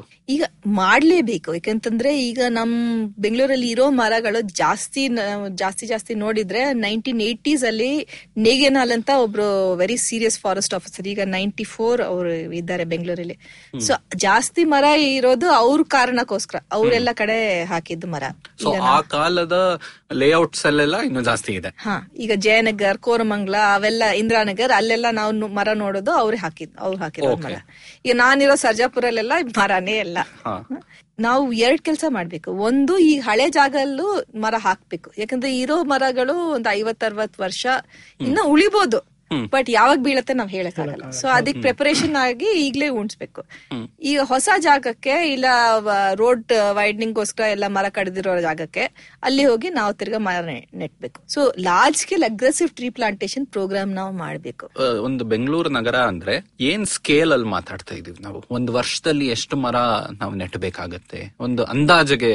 ಮಿಲಿಯನ್ ಟ್ರೀಸ್ ಮಾಡ್ಬೋದು. ಮನ್ಸ್ ಮಾಡಿದ್ರೆ ಮಿಲಿಯನ್ ಟ್ರೀಸ್ ಪ್ಲಾಂಟೇಶನ್ ಬೇಕು, ಅಷ್ಟು ಬೇಕು, ಇನ್ನ ಜಾಸ್ತಿ ಬೇಕು. ಈಗ ನಾವು ಲಾಸ್ ಏಂಜಲಸ್, ಬಾಲ್ಟಿಮೋರ್, ಶಿಕಾಗೋ, ಕೆಲವು US ಸಿಟೀಸ್ ಅಲ್ಲಿ, ಕೆಲವು ಯುರೋಪಿಯನ್ ಸಿಟೀಸ್ ಅಲ್ಲಿ ಅಬೌಟ್ ಒಂದು 5-6 ವರ್ಷಕ್ಕೆ ಮುಂಚೆ ಈ million trees program, planting program ದೊಡ್ಡ ತುಂಬಾ ಫ್ಯಾಷನ್ ಅಲ್ಲಿ ಇತ್ತು. ಅದ್ ಯಾಕಂತಂದ್ರೆ ಕ್ಯಾಚಿ ಫ್ರೇಸ್. ಈಗ ಬೆಂಗಳೂರಲ್ಲಿ ವಿಶ್ವನಾಥ್ ಅವ್ರು ಇದ್ದಾರಲ್ಲ, ಬಯೋಮ್, ಅವರು ಮಿಲಿಯನ್ ವೆಲ್ಸ್ ಅಂತ ಹೇಳಿದ್ದಾರೆ, ನಮ್ಗೆ ಮಿಲಿಯನ್ ವೆಲ್ಸ್ ಪ್ರೋಗ್ರಾಮ್. ಸೊ ಅವರು ಮುಂದುವರಿಸ್ತಾ ಇದ್ದಾರೆ ಬೇರೆ ಜನ ಜೊತೆ. ಬಟ್ ಇದು ಸರ್ಕಾರ ತಕೋಬೇಕು, ಯಾಕಂದ್ರೆ ಒಬ್ರಿಬ್ರು ಕೈಗೆ ಆಗೋದಕ್ಕೆ ಕೆಲಸ ಇಲ್ಲ. ಸೊ ನಾನು ಒಂದ್ಸತಿ million trees Los Angeles website ನೋಡಿದೆ, ಬಹಳ ಚೆನ್ನಾಗಿತ್ತು. ಇದು ಅವ್ರದ್ದು ಮುನಿಸಿಪಾಲಿಟಿ ಇತ್ತು, ಅದರಲ್ಲಿ NGOs ಇತ್ತು, ಸ್ಕೂಲ್ಸ್, ಕಾಲೇಜಸ್, ಸಿಟಿಸನ್ಸ್, ಕಾರ್ಪೊರೇಟ್ಸ್, ಯಾರು ಬೇಕಾದ್ರೂ ಅದರಲ್ಲಿ ಕಾಂಟ್ರಿಬ್ಯೂಟ್ ಮಾಡ್ಬೋದು.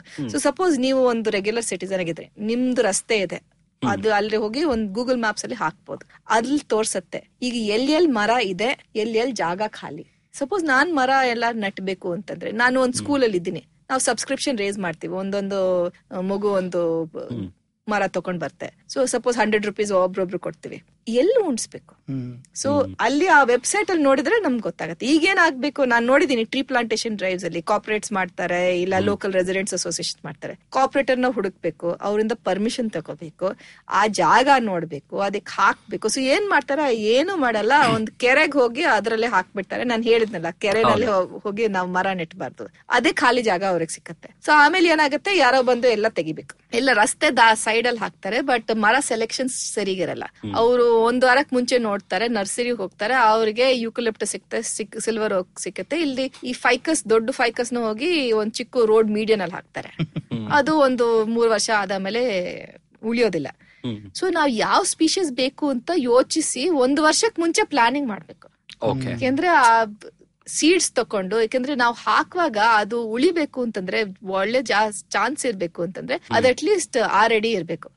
ಓಕೆ, ಸೊ 6 ಅಡಿ ಆದ್ಮೇಲೆ ಅದು ತಾನಾಗೆ ಮುಂದೆ ಹೋಗುತ್ತೆ. 100% ಹೇಳಕ್ ಆಗಲ್ಲ, ಬಟ್ ಅಟ್ಲೀಸ್ಟ್ ಚಾನ್ಸ್ ಸ್ವಲ್ಪ ಒಳ್ಳೇದು ಅಂತ. ಒಂದು ನರ್ಸರಿ ಜಾಗದಲ್ಲಿ ಅದನ್ನ 6 ಅಡಿವರೆಗೂ ಬೆಳೆಸಿ, ಆಮೇಲೆ ಎಲ್ಲಿ ಹಾಕ್ಬೇಕು ನಾವು ಅಲ್ಲಿ ಟ್ರಾನ್ಸ್ಪ್ಲಾಂಟ್. ಸೊ 6 ಅಡಿಗೆ ಮುಂಚೆ ಅದು ಅದ್ರ ಜಾಗದಲ್ಲೇ ಹಾಕಬಾರ್ದಾ ಐಡಿಯಲ್ಲಿ ಹಾಕ್ಬಾರ್ದು, ಯಾಕಂದ್ರೆ ಉಳಿಯುತ್ತೋ ಉಳಿಯಲ್ವೋ. ಈಗ ಈ ಸೀಡ್ ಬಾಲ್ಸ್ ಪ್ರೋಗ್ರಾಮ್ ಹಾಕ್ತಾರೆ, ಅದರಲ್ಲಿ ಜಾಸ್ತಿ ಅದು ಸತ್ತೋಗೋದು, ಅದು ಎಳೆಯಾಗೆ ಹೋಗ್ಬಿಡುತ್ತೆ. ಅಂಡ್ ಇದ್ರೂನು ನಮ್ಗೆ ಬೆಂಗಳೂರ್ ಗೊತ್ತಲ್ಲ, ಹಸು ಇರುತ್ತೆ, ಈ ಕಡೆ ಆ ಕಡೆ ಓಡಾಡ್ತೆ, ಅದು ತಿಂದ್ಬಿಡುತ್ತೆ. ಈಗ 6 ಅಡಿ ಇದ್ದು ಒಂದು ಬ್ಯಾಂಬೂ ತರ ಒಂದು ಬೈಲ್ ಹಾಕ್ಬಿಟ್ಟು, ಇಲ್ಲ ಲ್ಯಾಂಟನ ತಕೊಂಡು ಹಾಕ್ಬಿಡ್ಬೋದು, ಅದಿದ್ರೆ ಉಳಿಯುತ್ತೆ. ಹಂಗೇನಾರು ಮಾಡ್ಬೇಕು, ಬಟ್ ಯಾವ ಸ್ಪೀಶೀಸ್ ಅಂತ ಚರ್ಚೆ ಮಾಡ್ಬೇಕು. ಇವ್ರು ನೇಗನ್ ಹಾಲ್ ಹತ್ರ ಕೇಳಿದ್ರೆ ಅವ್ರು ಏನ್ ಮಾಡಿದ್ರು, 1980s ಅಲ್ಲಿ ಒಂದೊಂದ್ ರಸ್ತೆಗೆ ಹೋಗಿ ಅದ್ರಲ್ಲಿ ಇರೋ ಜನನ ಅವರೇ ಇಂಟರ್ವ್ಯೂ ಮಾಡಿದ್ದಾರೆ, ಅವ್ರ ಆಫೀಸರ್ಸ್ ಇಂಟರ್ವ್ಯೂ ಮಾಡಿದ್ದಾರೆ, ನಿಮ್ಗೆ ಯಾವ ಮರ ಬೇಕು. ಆಮೇಲೆ ಹೋಗಿ ಅವ್ರ ಚಾಯ್ಸಿನ ಮರ ಹಾಕಿದ್ದಾರೆ. ಆಮೇಲೆ ಅವ್ರು ಏನ್ ಮಾಡಿದ್ರು, ಒಂದು ಸಮರ್ ಬೇಸಿಗೆ ಕಾಲದಲ್ಲಿ ಅವರೇ ಹೋಗಿ ಬಕೆಟ್, ಮಗ್ಗು, ನೀರ್ ತಕೊಂಡು ನೀರ್ ಹಾಕಿದ್ದಾರೆ. ಅದನ್ನ ಚೆನ್ನಾಗಿ ಅವ್ರ ಮಗು ತರ ನೋಡ್ಕೊಂಡಿರೋದು, ಆಮೇಲೆ ತಾನಾಗ್ ಬೆಳೆಯುತ್ತೆ. ಈಗ ಫಾರೆಸ್ಟ್ ಡಿಪಾರ್ಟ್ಮೆಂಟ್ ಮೇಲೆ ಬಿಟ್ರೆ, BBMP ನಲ್ಲಿ ಬಿಟ್ರೆ, ನಮ್ ಮರ ಇಲ್ಲ, ನಾವ್ ಯಾವ ನೋಡ್ಕೊಳ್ತೀವಿ, ನಮ್ದು ಅಟ್ಯಾಚ್ಮೆಂಟು ಇರಲ್ಲ. ಸೊ ಅದೇ ಜನನ ಇನ್ವಾಲ್ವ್ ಮಾಡ್ಕೊಂಡು ಸ್ಕೂಲ್, ಕಾಲೇಜಸ್ ನ ಇನ್ವಾಲ್ವ್ ಮಾಡ್ಬೇಕು ಮಾನಿಟರಿಂಗ್ ಪ್ರೋಗ್ರಾಮ್ ಆಗಿ. ಈಗ ನಮ್ಗೆ ಗೊತ್ತಿಲ್ಲ ಯಾವ ಸ್ಪೀಶೀಸ್ ಚೆನ್ನಾಗಿ ಬೆಳೆಯುತ್ತೆ ಅಂತ, ಏನೋ ಅಂದಾಜಾಗಿ ಹೇಳ್ತೀವಿ. ಈಗ ನಂದು ಆನೆಕ್ಡೋಟಲ್ ಎಕ್ಸ್ಪೀರಿಯನ್ಸ್ ಒಂದು, ನಾನು ಹೇಳ್ತೀನಿ ನಾನು ಗುಲ್ಮೋಹರ್ ನೋಡಿದೀನಿ, ಬಿದ್ದೋಗಿದೆ. ನೀವು ಹೇಳ್ತೀರಿ ನಾನು ಇನ್ನೊಂದು ಮರ ನೋಡಿದೀನಿ, ಅದು ಬಿದ್ದೋಯ್ತು ಅಂತ. ಸಿಸ್ಟಮ್ಯಾಟಿಕ್ ಸ್ಟಡಿ ಬೇಕಲ್ಲ. ಈಗ ಇಷ್ಟು ಮರ, 1,000 ಮರ ಫಾಲೋ ಮಾಡಿದ್ವಿ, ಈ ಸ್ಪೀಶೀಸ್ ಹಾಕಿದ್ವಿ, ಇದು ಬೆಳೆಯುತ್ತೆ, ಇದು ಬೆಳೆಯಲ್ಲ ಅಂತ. ಆತರ ಸ್ಟಡಿನೇ ಇಲ್ಲ ನಮ್ಮ ಹತ್ರ. ಸೊ ಸ್ಕೂಲ್ ಕಾಲೇಜಿಗೆ ಸಿಂಪಲ್ ಆಗಿ ತಿಂಗ್ಳಿಗೆ ಒಂದ್ಸತಿ ಹೋಗಿ ಮೆಜರ್ಮೆಂಟ್ ತಗೋಬಹುದು, ಡಾಕ್ಯುಮೆಂಟ್ ಮಾಡ್ಬೋದು. ಸೊ ಆತರ ಪ್ರೋಗ್ರಾಮ್. ಬಟ್ ಅದು ಸ್ಕೂಲ್, ಕಾಲೇಜು, ಇಂಡಿವಿಜುವಲ್ಸ್, NGOs ಮಾಡಕ್ ಆಗಲ್ಲ. ಅದೇ ನಾವು ಮಾಡ್ತಾ ಇರೋದು. ಈಗ ಸರ್ಕಾರ ಒಂದು large scale million trees planting program ಮಾಡ್ಲೇಬೇಕು. ಸೊ ಮೊದಲು ಪ್ಲಾನಿಂಗ್ ಬೇಕು, 1 ವರ್ಷನಾದ್ರೂ ಯಾವ ತರ ಮರ ಹಾಕ್ಬೇಕು ಅಂತ ಯೋಚನೆ ಮಾಡ್ಬೇಕು. ಐಡಿಯಲಿ 1 6 ಅಡಿ ಬೆಳೆಯೋ ತನಕ ನರ್ಸರಿಲಿ ಬೆಳೆದು ಹಾಕಬಹುದು. ಇಲ್ಲ ಅಂದ್ರೆ ಅಟ್ಲೀಸ್ಟ್ ಕಮ್ಯುನಿಟಿನಂತೂ ಇನ್ವಾಲ್ವ್ ಮಾಡ್ಲೇಬೇಕು, ಯಾಕಂದ್ರೆ ಅವ್ರ ಚಾಯ್ಸ್ ಹಾಕ್ಬೇಕು. ಅಂಡ್ ಆ ಒಂದ್ ಹೈಟ್ ಬಂದ್ಮೇಲೆ ಆ ಮರಕ್ಕೆ ನೀರು ಆ ತರ ಏನು ಬೇಡ, ಒಂದು ಹೈಟ್ ಬಂದಾದ್ಮೇಲೆ ಅದೇ ನೋಡ್ಕೊಳತ್ತೆ. ಅಂಡ್ ಬೇಡದೇ ಇರೋ ತರ ಮರಗಳು ಹಾಕ್ಬೇಕು. ಕರೆಕ್ಟ್. ಸೊ ಈ ತರ ಮಾಡಿದ್ರೆ 10 ಲಕ್ಷ ಆ ಟಾರ್ಗೆಟ್ ಎಲ್ಲ ಮೀಟ್ ಮಾಡಬಹುದು. 10 ಲಕ್ಷ ಮಾಡಬಹುದು. ಸದ್ಯಕ್ಕೆ ನಮ್ಮ ಹತ್ರ ಇದೆಯಾ ಕೆಪಾಸಿಟಿ ಈ ತರ ನರ್ಸರಿಲಿ ಬೆಳೆಸಿ ಟ್ರಾನ್ಸ್ಪ್ಲಾಂಟ್ ಮಾಡೋದು? ಕೆಪಾಸಿಟಿ ಇಲ್ಲ. ಕೆಲವು ಗವರ್ಮೆಂಟ್ ನರ್ಸರಿ ಇದೆ, ಬಟ್ ಇನ್ನ ಜಾಸ್ತಿ ಸ್ಕೇಲ್ ಅಲ್ಲಿ ಮಾಡೋದು ಮಾಡಿಸ್ಲೇಬೇಕು ನಾವು. ಅಂಡ್ ಎಲ್ಲರನ್ನ ಈಗ ಕಾರ್ಪೊರೇಟರ್, ಸಾರಿ, ಇದು ಬಿಸ್ನೆಸಸ್ ಅವ್ರನ್ನ ಇನ್ವಾಲ್ವ್ ಮಾಡ್ಬೇಕು. ಸಪೋಸ್ ಈ IT ಕಂಪನೀಸ್ ಇದೆ, ಅವ್ರಿಗೆ ಜಾಗ ಇದೆ, ಅವರೇ ಒಂದು ಅಷ್ಟು ಪ್ಲಾಂಟೇಶನ್ ಡ್ರೈವ್ ಕೋಆಪರೇಟ್ ಮಾಡಬಹುದು. ಆತರ ಪಬ್ಲಿಕ್ ಸೆಕ್ಟರ್ ಕಂಪನೀಸ್ ಅಲ್ಲಿ ಹಾಕ್ಬಹುದು, ಸ್ಕೂಲ್ಸ್, ಕಾಲೇಜಸ್ ಎಲ್ಲಾ ಕಡೆ ಒಂದ್ ಚಿಕ್ಕ ಚಿಕ್ಕ ನರ್ಸರಿ ಹಾಕಿದ್ರೆ ನಾವು ಮಾಡಬಹುದು. ಇನ್ನೊಂದು ಮರಗಳ ಈ ತರ ಡೈರೆಕ್ಟ್ ಚರ್ಚೆ ಬಿಟ್ಟು ನಾನು ಕೆರೆಗಳ ಬಗ್ಗೆ ಒಂದು ಪ್ರಶ್ನೆ ಕೇಳಬೇಕಾಗಿತ್ತು ಅಂತ. ನೀವು ಮತ್ತೆ ನಿಮ್ಮ ಸ್ಟೂಡೆಂಟ್ಸ್ ಹಿಂದೆ ನಮ್ಮ ಕೆರೆಗಳು, ಕೆರೆ ಸುತ್ತ ನಡೆಯೋ ಕೆಲಸಗಳು ಹೇಗೆ ನಮ್ಮ ಇತಿಹಾಸದಲ್ಲಿ ಚೇಂಜ್ ಹಾಕೊಂಡು ಬಂದಿದೆ ಬೆಂಗಳೂರಲ್ಲಿ ಅಂತೆಲ್ಲ ರಿಸರ್ಚ್ ಮಾಡಿದ್ದೀರಾ? ಯಾವ್ದಾದ್ರು ಒಂದು ಉದಾಹರಣೆ ಕೊಟ್ಟು ಮಾತಾಡ್ತೀರಾ ಹೆಂಗೆ ಚೇಂಜ್ ಆಯ್ತು ಅಂತ? ಈಗ ನಮ್ ಪಿ ಎಚ್ ಡಿ ಸ್ಟೂಡೆಂಟ್ ಒಬ್ರು ಇದ್ರು, ಹಿತಾ ಉನ್ನಿ ಕೃಷ್ಣನ್ ಅಂತ. ಸೊ ಅವ್ರು ಪಿ ಎಚ್ ಡಿ ಮಾಡುವಾಗ ಒಂದು ಅವ್ರ ಚಾಪ್ಟರ್ ಇತ್ತು ಸಂಪಂಗಿ ಕೆರೆ ಮೇಲೆ. ಸೊ ಸಂಪಂಗಿ ಕೆರೆ ಈಗ ನಮ್ದು sports stadium, Kanteerava sports stadium ಆಗ್ಬಿಟ್ಟಿದೆ. ಸೊ ಅದು ಹೇಗ್ ಬದಲಾವಣೆ ಆಯ್ತು ಅಂತಂದ್ರೆ, ಈಗ ಸಂಪಂಗಿ ಕೆರೆ ನಾವು ಓರಲ್ ಹಿಸ್ಟ್ರೀಸ್ ಲೋಕಲ್ ಜನ ಹತ್ರ ಮಾತಾಡಿದ್ರೆ ಅಂತ ಹಳೆ ಕೆರೆ, ಯಾರ್ ಕಟ್ಟಿದ್ರು ಇನ್ನ ಗೊತ್ತಿಲ್ಲ. ಕೆಲವ್ರು ಹೇಳ್ತಾರೆ ಕೆಂಪೇಗೌಡರು ಕಟ್ಟಿದ್ದು, ಕೆಲವರು ಹೇಳ್ತಾರೆ ಅದಕ್ಕಿಂತ ಮುಂಚೆ ಇತ್ತು, ಮೋಸ್ಟ್ಲಿ ಕೆಂಪೇಗೌಡರು ಕಟ್ಟಿರ್ಬೋದಾಗಿತ್ತು. ಬಟ್ ಅಂತೂ ಸಂಪಂಗೇರಿ ಕೆರೆ 300-400-500 ವರ್ಷದಿಂದ ಇದೆ. ಸೊ ಕಟ್ಟಿರೋದು ಅಂದ್ರೆ ಒಂದು ಬಂಡ್ ಕಟ್ಟಿರ್ತಾ ಇರ್ತಾರೆ. ಇಲ್ಲ, ಅವ್ರು ಏನ್ ಮಾಡ್ತಾ ಇದ್ರು ಆ ಕಾಲದ್ರಲ್ಲಿ, ಈಗ ಬೆಂಗಳೂರು ಒಂಥರ ವಿಚಿತ್ರ ಜಾಗ, ಯಾಕೆಂದ್ರೆ ನಮ್ಗೆ ಅಟ್ಲೀಸ್ಟ್ 3000 ವರ್ಷದಿಂದ ಜನ ಇದ್ದಾರೆ ಇಲ್ಲಿ. ಬಟ್ ಹೇಗ್ ಬಂದ್ರು ಇಲ್ಲಿ ಒಂದು ಪೆರೆನಿಯಲ್ ವರ್ಷ ಪೂರ್ತಿ ನೀರಿರೋ ತರ ಒಂದು ಜಾಗ ಇಲ್ಲ, ನದಿ ಏನಿಲ್ಲ, ಕೆರೆನೂ ಜಾಸ್ತಿ ಮುಂಚೆ ಇದ್ದಿದ್ದ ಕೆರೆಗಳು ಬೇಸಿಗೆ ಕಾಲದಲ್ಲಿ ನೀರ್ ಇರ್ತಾ ಇರ್ಲಿಲ್ಲ. ಸೊ ಏನ್ ಮಾಡಿದ್ರು ಆ ಕಡೆ ಅಂಡ್ ಜಾಸ್ತಿ ಇದು ಮಳೆನೂ ಬೀಳಲ್ಲ ಬೆಂಗಳೂರಲ್ಲಿ. ನಾವು ಸ್ವಲ್ಪ rain shadow, western Ghats rain shadow ನಲ್ಲಿದ್ವಿ, ಜಾಸ್ತಿ ಮಳೆ ಬೀಳಲ್ಲ. ಸೊ ಇವ್ರು ಕೆರೆ ಕಟ್ಟಿದ್ರು. ಏನ್ ಮಾಡಿದ್ರು ಅಂದ್ರೆ, ಈಗ ಏನಾದ್ರು ಹೊಸ ಜಾಗಕ್ಕೆ ಬಂದ್ರೆ ಅದ್ರಲ್ಲಿ ಒಂಥರ ಕಾಡ್ ತರ ಇತ್ತು, ಆ ಕಾಡೆಲ್ಲ ತೆಗೆದ್ಬಿಟ್ಟು ಅಲ್ಲೇ ಎಲ್ಲಿ ಕೆಳಗಿರೋ ಜಾಗ ಇತ್ತು, ಸ್ವಲ್ಪ ವೆಟ್ ಮಾರ್ಚಿ ತರ ಜಾಗ ಇತ್ತು, ಅದನ್ನ ಕ್ಲಿಯರ್ ಮಾಡ್ಕೊಂಡು ಮಣ್ಣೆಲ್ಲ ತೆಗೆದು ಒಂದ್ ಕಟ್ಟೆ ಕಟ್ಬಿಟ್ಟು ಅದು ಅಲ್ಲಿ ಸ್ವಲ್ಪ ನೀರು ಹೋಲ್ಡ್ ಮಾಡ್ತಾ ಇದ್ರು. ಅದು ಕೆರೆ, ನಾವು ಟ್ಯಾಂಕ್ ಅಂತ ಹೇಳ್ತಾ ಇದೀವಿ, ಈಗ ಲೇಕ್ ಅಂತ ಹೇಳ್ತೀವಿ. ಆಮೇಲೆ ಕನೆಕ್ಷನ್ ಇತ್ತು, ಮೇಲಿನ ಕೆರೆನ ಜಾಸ್ತಿ ಮಳೆ ಬಿದ್ದಾಗ ಕಾಲುವೆನಲ್ಲಿ ಹೋಗಿ ಅಲ್ಲಿಂದ ಕೆಳಗಿನ ಕೆರೆಗೆ ಹೋಗೋದು, ಕೆಳಗಿನ ಕೆರೆಗೆ ಹೋಗೋದು. ಸೊ ಆ ಕಾಲದಲ್ಲಿ ಈ ತರ ಕಾಲುವೆಗೆ ಗೇಟ್ ಎಲ್ಲ ಇತ್ತು, ಗೇಟ್ ಸ್ಲೂಯಿಸ್ ಗೇಟ್ ತರ ಇತ್ತು. ಹೌದು ಹೌದು ಇತ್ತು. ಸೊ ಚೋಳರ ಟೈಮ್ ಇಂದ ಚೋಳಸ್ ತುಂಬಾ tank builders, peninsula south India ಪೂರ್ತಿ ಈ ತರ ಕೆರೆಗೆಲ್ಲ ಕಟ್ಟಿದ್ರು. ಸೊ ಅದಕ್ಕೆ ಬೆಳಂದೂರು ಬೆಂಗಳೂರು ಎಲ್ಲದಕ್ಕಿಂತ ಜಾಸ್ತಿ ದೊಡ್ಡದಾಗಿರೋ ಕೆರೆ, ಯಾಕೆಂದ್ರೆ ಅದರಲ್ಲಿ ಬಹಳ ಕೆರೆಗಳು ಅದ್ರ ಒಳಗಡೆ ನೀರ್ ಹಾಕತ್ತೆ. ಹೌದು, ಅದಕ್ಕೆ ಅದು ಕ್ಲೀನ್ ಮಾಡೋದು ಕಷ್ಟ. ನನ್ಗೆ ಇದು ಈ ಜ್ಞಾಪಕ ಬರೋದು, ಮಡಿವಾಳ ಕೆರೆ ತುಂಬಾ ಮಳೆ ಬಂದು ಅಗ್ರಾ ಕೆರೆ ಕಡೆ ಅದು ಹರಿದು ಹೋದಾಗ 2006-2007 ಅಲ್ಲಿ ತುಂಬಾ ಜನ ಏನಿದು ರೋಡಲ್ಲೆಲ್ಲ ನೀರ್ ಬರ್ತಾ ಇದೆ ಅಂತ ಹೇಳಿದ್ರು. ಅವಾಗ ಒಬ್ರು ಹಳಬ್ರು ಹೇಳಿದ್ರು, ಸರ್ ನೀವ್ ನೀರ್ ಬರೋ ಕಡೆ ರೋಡ್ ಕಟ್ಟಿದೀರಾ, ಕೆಳಗಡೆ ಹೋಗೋದು, ಮೇಲ್ಗಡೆ ಮಡಿವಾಳ ಇಂದ ಆಗ್ರಾಕ್ ಹೋಗುತ್ತೆ, ನೀವ್ ರೋಡ್ ಕಟ್ಟಿದೀರಾ, ರೋಡಲ್ಲಿ ನೀರ್ ಬರ್ತಾ ಇಲ್ಲ ಅಂತ ಹೇಳಿದ್ರು.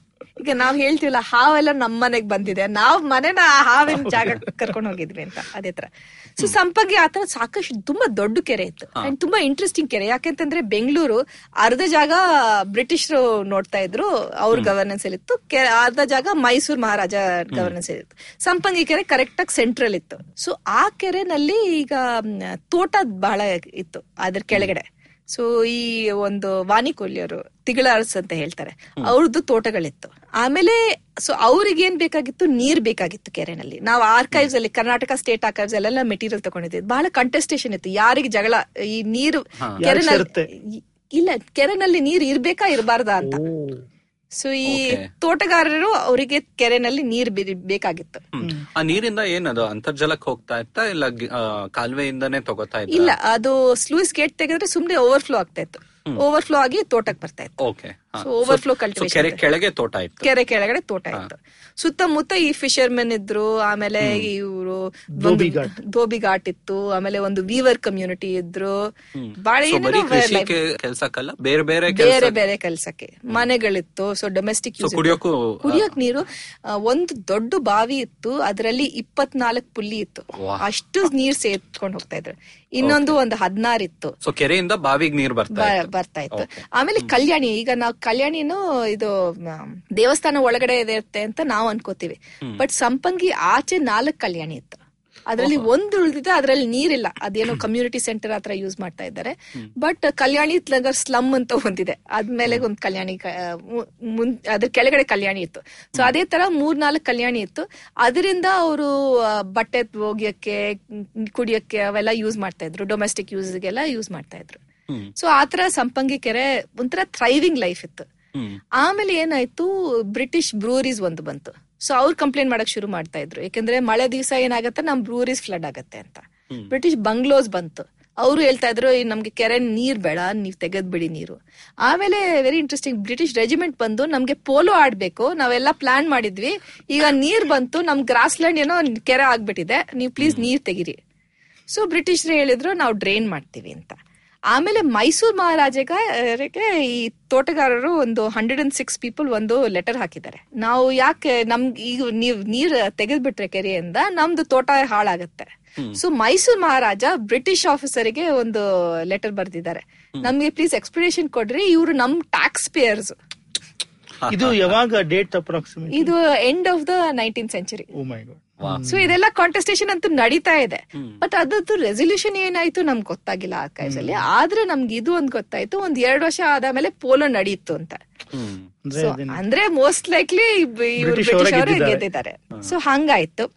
ಆಮೇಲೆ ಚಿಕ್ಕ ಚಿಕ್ಕ ಪಾರ್ಟಿಷನ್ ಮಾಡ್ಕೊಂಡು ಎಲ್ಲ ತಗೊಂಡ್ರು. ಈ ಸೆಂಟ್ ಜೋಸೆಫ್ ಸ್ಕೂಲ್ ಇದೆಲ್ಲ, ಆ ಗ್ರೌಂಡ್ಸ್ ಅದು ಆಕ್ಚುಲಿ ಕೆರೆ ಇತ್ತು.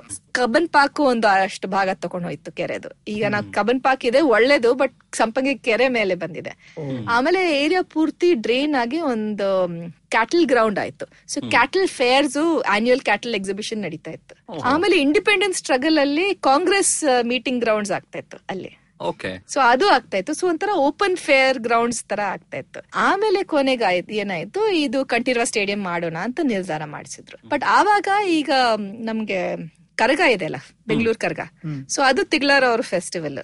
ಸೊ ಅವರಿಗೆ ಆ ಕೆರೆ ತುಂಬಾ ಮುಖ್ಯ. ಇನ್ಫ್ಯಾಕ್ಟ್ ಒಂದು 9-11 ಏನೋ ವಾಟರ್ ಬಾಡೀಸ್ ಇದೆ. ಆ ಕರಗ ಒಂದ್ ಪ್ರೊಸೆಷನ್ ಅಲ್ಲಿ ಎಲ್ಲಾ ಕಡೆ ಹೋಗ್ಬೇಕು. ಸೊ ಫಸ್ಟ್ ಕಬ್ಬನ್ ಪಾರ್ಕ್ ಅಲ್ಲಿ ಉಪ್ ನೀರ್ ಕುಂಟೆ ಅಂತ ಇರುತ್ತೆ. ಸೊ ಉಪ್ ನೀರ್ ಕುಂಟೆ ಹೋಗಿ ಅಲ್ಲಿ ಶುರು ಮಾಡ್ಬೇಕು ಅವ್ರದ್ದು. ಅಲ್ಲಿಂದ ಸಂಪಂಗಿ ಕೆರೆ ಬರ್ತೆ. ಸೊ ಸಂಪಂಗಿ ಕೆರೆ ಅವ್ರ ಏನ್ ಮಾಡಿದಾರೆ, ಚಿಕ್ಕ ಕಲ್ಯಾಣಿ ಟೈನಿ ಇಷ್ಟು ಇದೆ ಅದು ಉಳಿಸಿದ್ದಾರೆ, ಬಾಕಿ ಇದು ಕಟ್ಟಿದ್ದಾರೆ. ಅದರಲ್ಲಿ ಇನ್ನ ಮೀನ್ ಹಿಡಿತಾರೆ ಈ ಲೋಕಲ್ ಅವರು, ನಾನು ಸೊ ಅದು ಮಾತ್ರ ಉಳಿದಿದೆ, ಬೇರೆ ಎಲ್ಲ ಹೋಗಿ. ಉಪ್ ನೀರ್ ಕುಂಟೆ ಇದೆ, ಬಟ್ ಉಪ್ ನೀರ್ ಕುಂಟೆ ಗಲೀಜ್ ಅಂದ್ರೆ ಗಲೀಜು. ಅವ್ರು ಒಂದ್ ವರ್ಷಕ್ಕೆ ಒಂದ್ಸತಿ ಕ್ಲೀನ್ ಮಾಡ್ಕೊಂಡು ಅಲ್ಲಿ ನೀರ್ ಹಾಕ್ತಾರೆ, ಅಲ್ಲಿಂದ ಶುರು ಆಗತ್ತೆ. ಬಟ್ ಈಗ ನಾವು ನೋಡಿದ್ರೆ ಸಂಪಂಗಿ ಕೆರೆ, ಬಟ್ ಒಂದು ಮಳೆ ಜಾಸ್ತಿ ಬಂದಾಗ ಕೆರೆ ಕಂಠೀರವ ಸ್ಟೇಡಿಯಂ ಫುಲ್ ಆಗಿರುತ್ತೆ ನೀರಲ್ಲಿ. ಆಮೇಲೆ ವರ್ಷ BWSSB ಅವರು ಒಂದು ವಾಟರ್ ವರ್ಲ್ಡ್ ಎನ್ವೈರನ್ಮೆಂಟ್ ಡೇ ನಲ್ಲಿ ಒಂದು ಪೂರ್ತಿ ದಿವಸ ಅಲ್ಲೇ ಆ ಸ್ಟೇಡಿಯಂ ಅಲ್ಲೇ ಬೆಂಗಳೂರು ನೀರ್ ಚರ್ಚೆಗೆ ಒಂದು ಓಪನ್ ಹೌಸ್ ಮಾಡ್ತಾರೆ.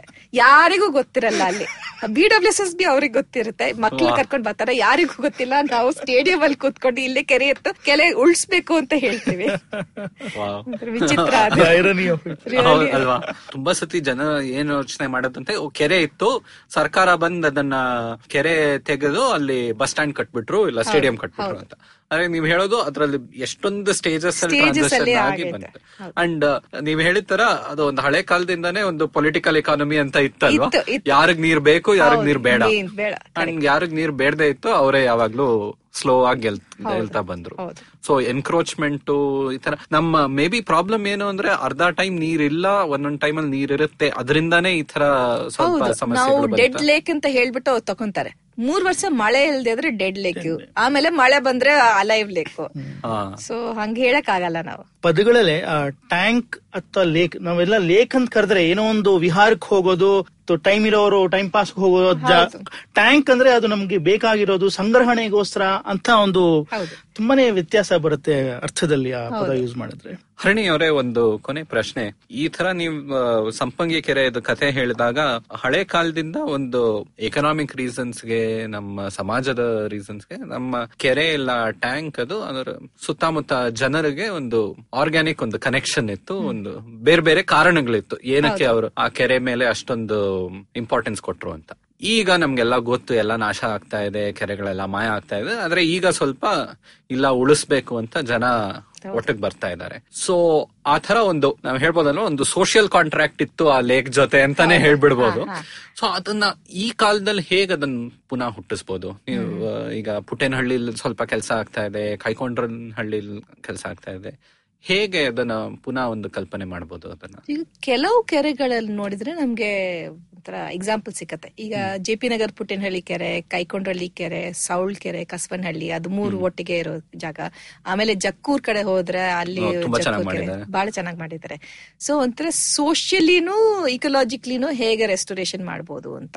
ಸೊ ಈ ಕೈಕೊಂಡ್ರಹಳ್ಳಿ ಕೆರೆ ಹೇಳ್ತೀನಿ, ಯಾಕಂದ್ರೆ ನನ್ನ ಮನೆ ಹತ್ರ ಇತ್ತು. ಸೊ ನಾನು ಅಲ್ಲಿ ಸರ್ಜಾಪುರ ಶಿಫ್ಟ್ ಆಗ 2006 ಅವಾಗ ಗಲೀಜಾಗಿತ್ತು, ಏನಿರ್ಲಿಲ್ಲ, ನೀರಿರ್ಲಿಲ್ಲ, ಜನ ಒಂಥರ ಅಲ್ಲಿ ಕುಡಿತಾ ಇದ್ರು, ಒಂದ್ ಕೊಲೆ ಆಗಿತ್ತು ಅಂತಂದ್ರು, ಒತ್ತುವರಿ ಆಗಿತ್ತು ಒಂದ್ ಕಾಲುವೆ ಅದು. ಸೊ ಅಂದ್ರೆ ನೀರು ಬಂದಿಲ್ಲ, ಏನೂ ಇರ್ಲಿಲ್ಲ ಅದ್ರಲ್ಲಿ.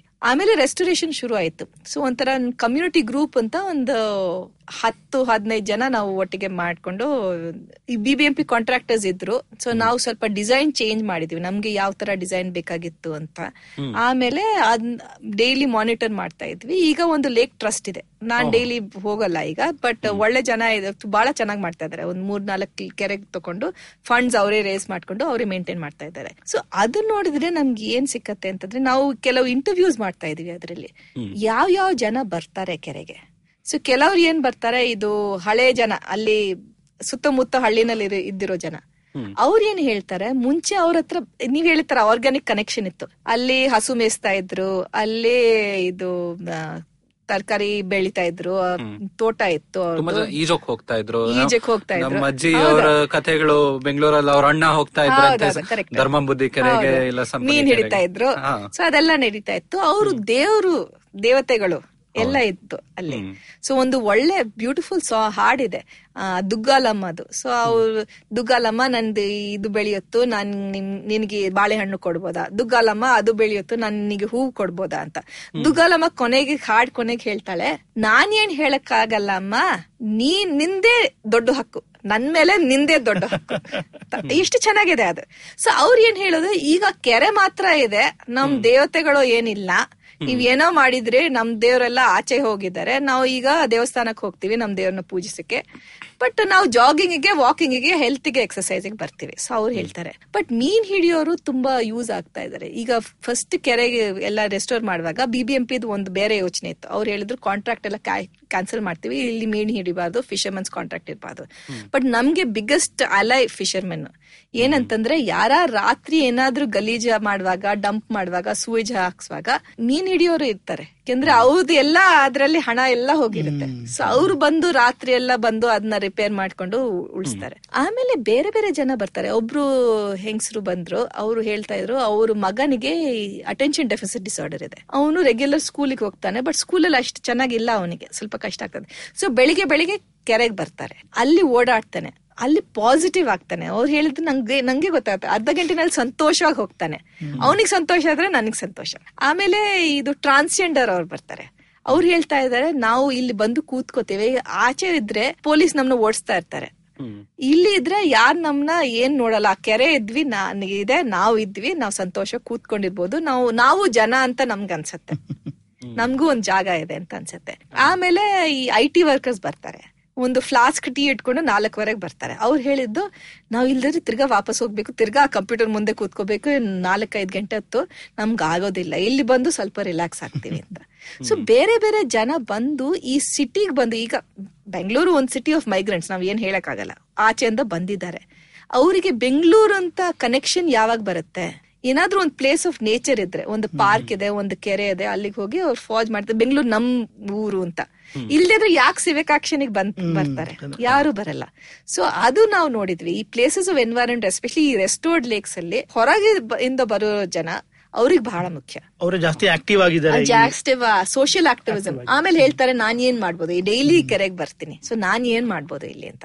ಇವ್ರ ಎಲ್ಲಾರ ಶಕ್ತಿ ಮತ್ತೆ ಆಸಕ್ತಿ ಇಟ್ಕೊಂಡು ಅದ್ರ ಜೊತೆ ಸರ್ಕಾರದ ಕೆಲಸ ಸ್ವಲ್ಪ ಕ್ಲೀನ್ ಅಪ್ ಮಾಡಿದ್ರೆ ಆ ಕೆರೆ ಪುನರ್ಜೀವನ ಬಂದ್ರೆ ಅದು ಆ ಸಮಾಜಕ್ಕೆ ಸೇರ್ಕೊಂಡಿರತ್ತೆ. ಅಂಡ್ ಪಕ್ಷಿಗಳು ನೋಡಿ, 100 ಸ್ಪೀಶೀಸ್ ವಾಪಸ್ ಬಂದ್ರಿ, 100 ಸ್ಪೀಶೀಸ್ ಜಾಸ್ತಿ ಬಂದೆ. ಪೆಲಿಕನ್ಸ್ ಮುಂಚೆ ಹೋಗಿತ್ತು, ಈಗ ವಾಪಸ್ ಬಂದಿದೆ. ಅಂಡ್ ಬರ್ಡ್ ವಾಚಿಂಗ್ ಕಮ್ಯುನಿಟಿ ಎಲ್ಲ ತುಂಬಾ ಸ್ಟ್ರಾಂಗ್ ಅಲ್ಲಿ. ಹೌದು ಹೌದು.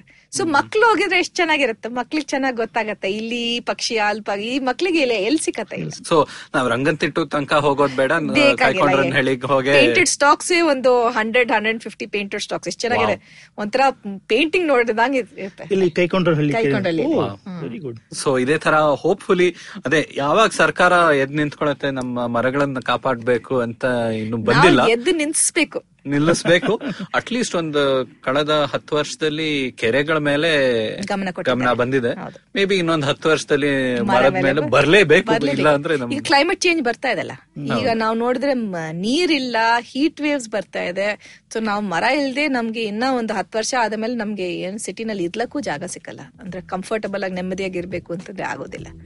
ಹರಿಣಿ ಅವರೇ, ತುಂಬಾನೇ ಧನ್ಯವಾದ ನಮ್ಮ ತಲೆಹರಟೆ ಪಾಡ್ಕಾಸ್ಟ್ ಬಂದಿದ್ದಕ್ಕೆ. ನಿಮ್ ಪುಸ್ತಕನೂ ತುಂಬಾ ಚೆನ್ನಾಗಿದೆ. Thank you very much. Thank you. Thank you Harini ಅವರೇ.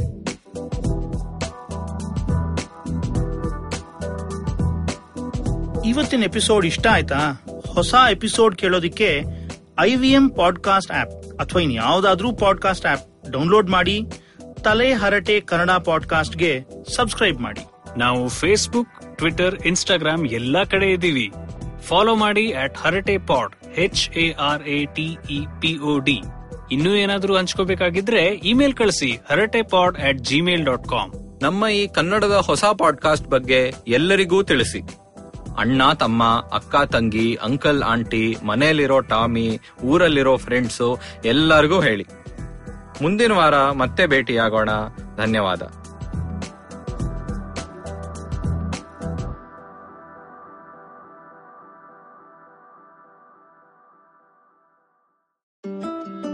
Hey guys, this is me, Eva Bhatt, your host for the podcast 9XM Soundcast. This podcast is produced by India's largest music network, 9X Media. We have been catering music and you have been enjoying. And now we bring you a podcast where music inspires. Every week, I interact with some of the best minds from the music industry to understand their creative discipline.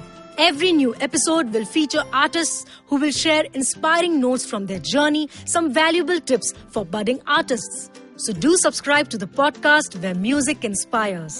Enjoy a brand new episode of 9XM Soundcast every Tuesday on IVM Podcast app or website or wherever you get your podcast from. नमस्ते, मैं हूँ सौरभ चंद्रा और मैं प्रणय कुटिस्ताने. जब महफिल खत्म होते होते दरवाजे के बाहर पुलिया के ऊपर हम दुनिया भर की जटिल समस्याओं को सॉल्व करने में लग जाते हैं तो हो जाती है पुलियाबाजी.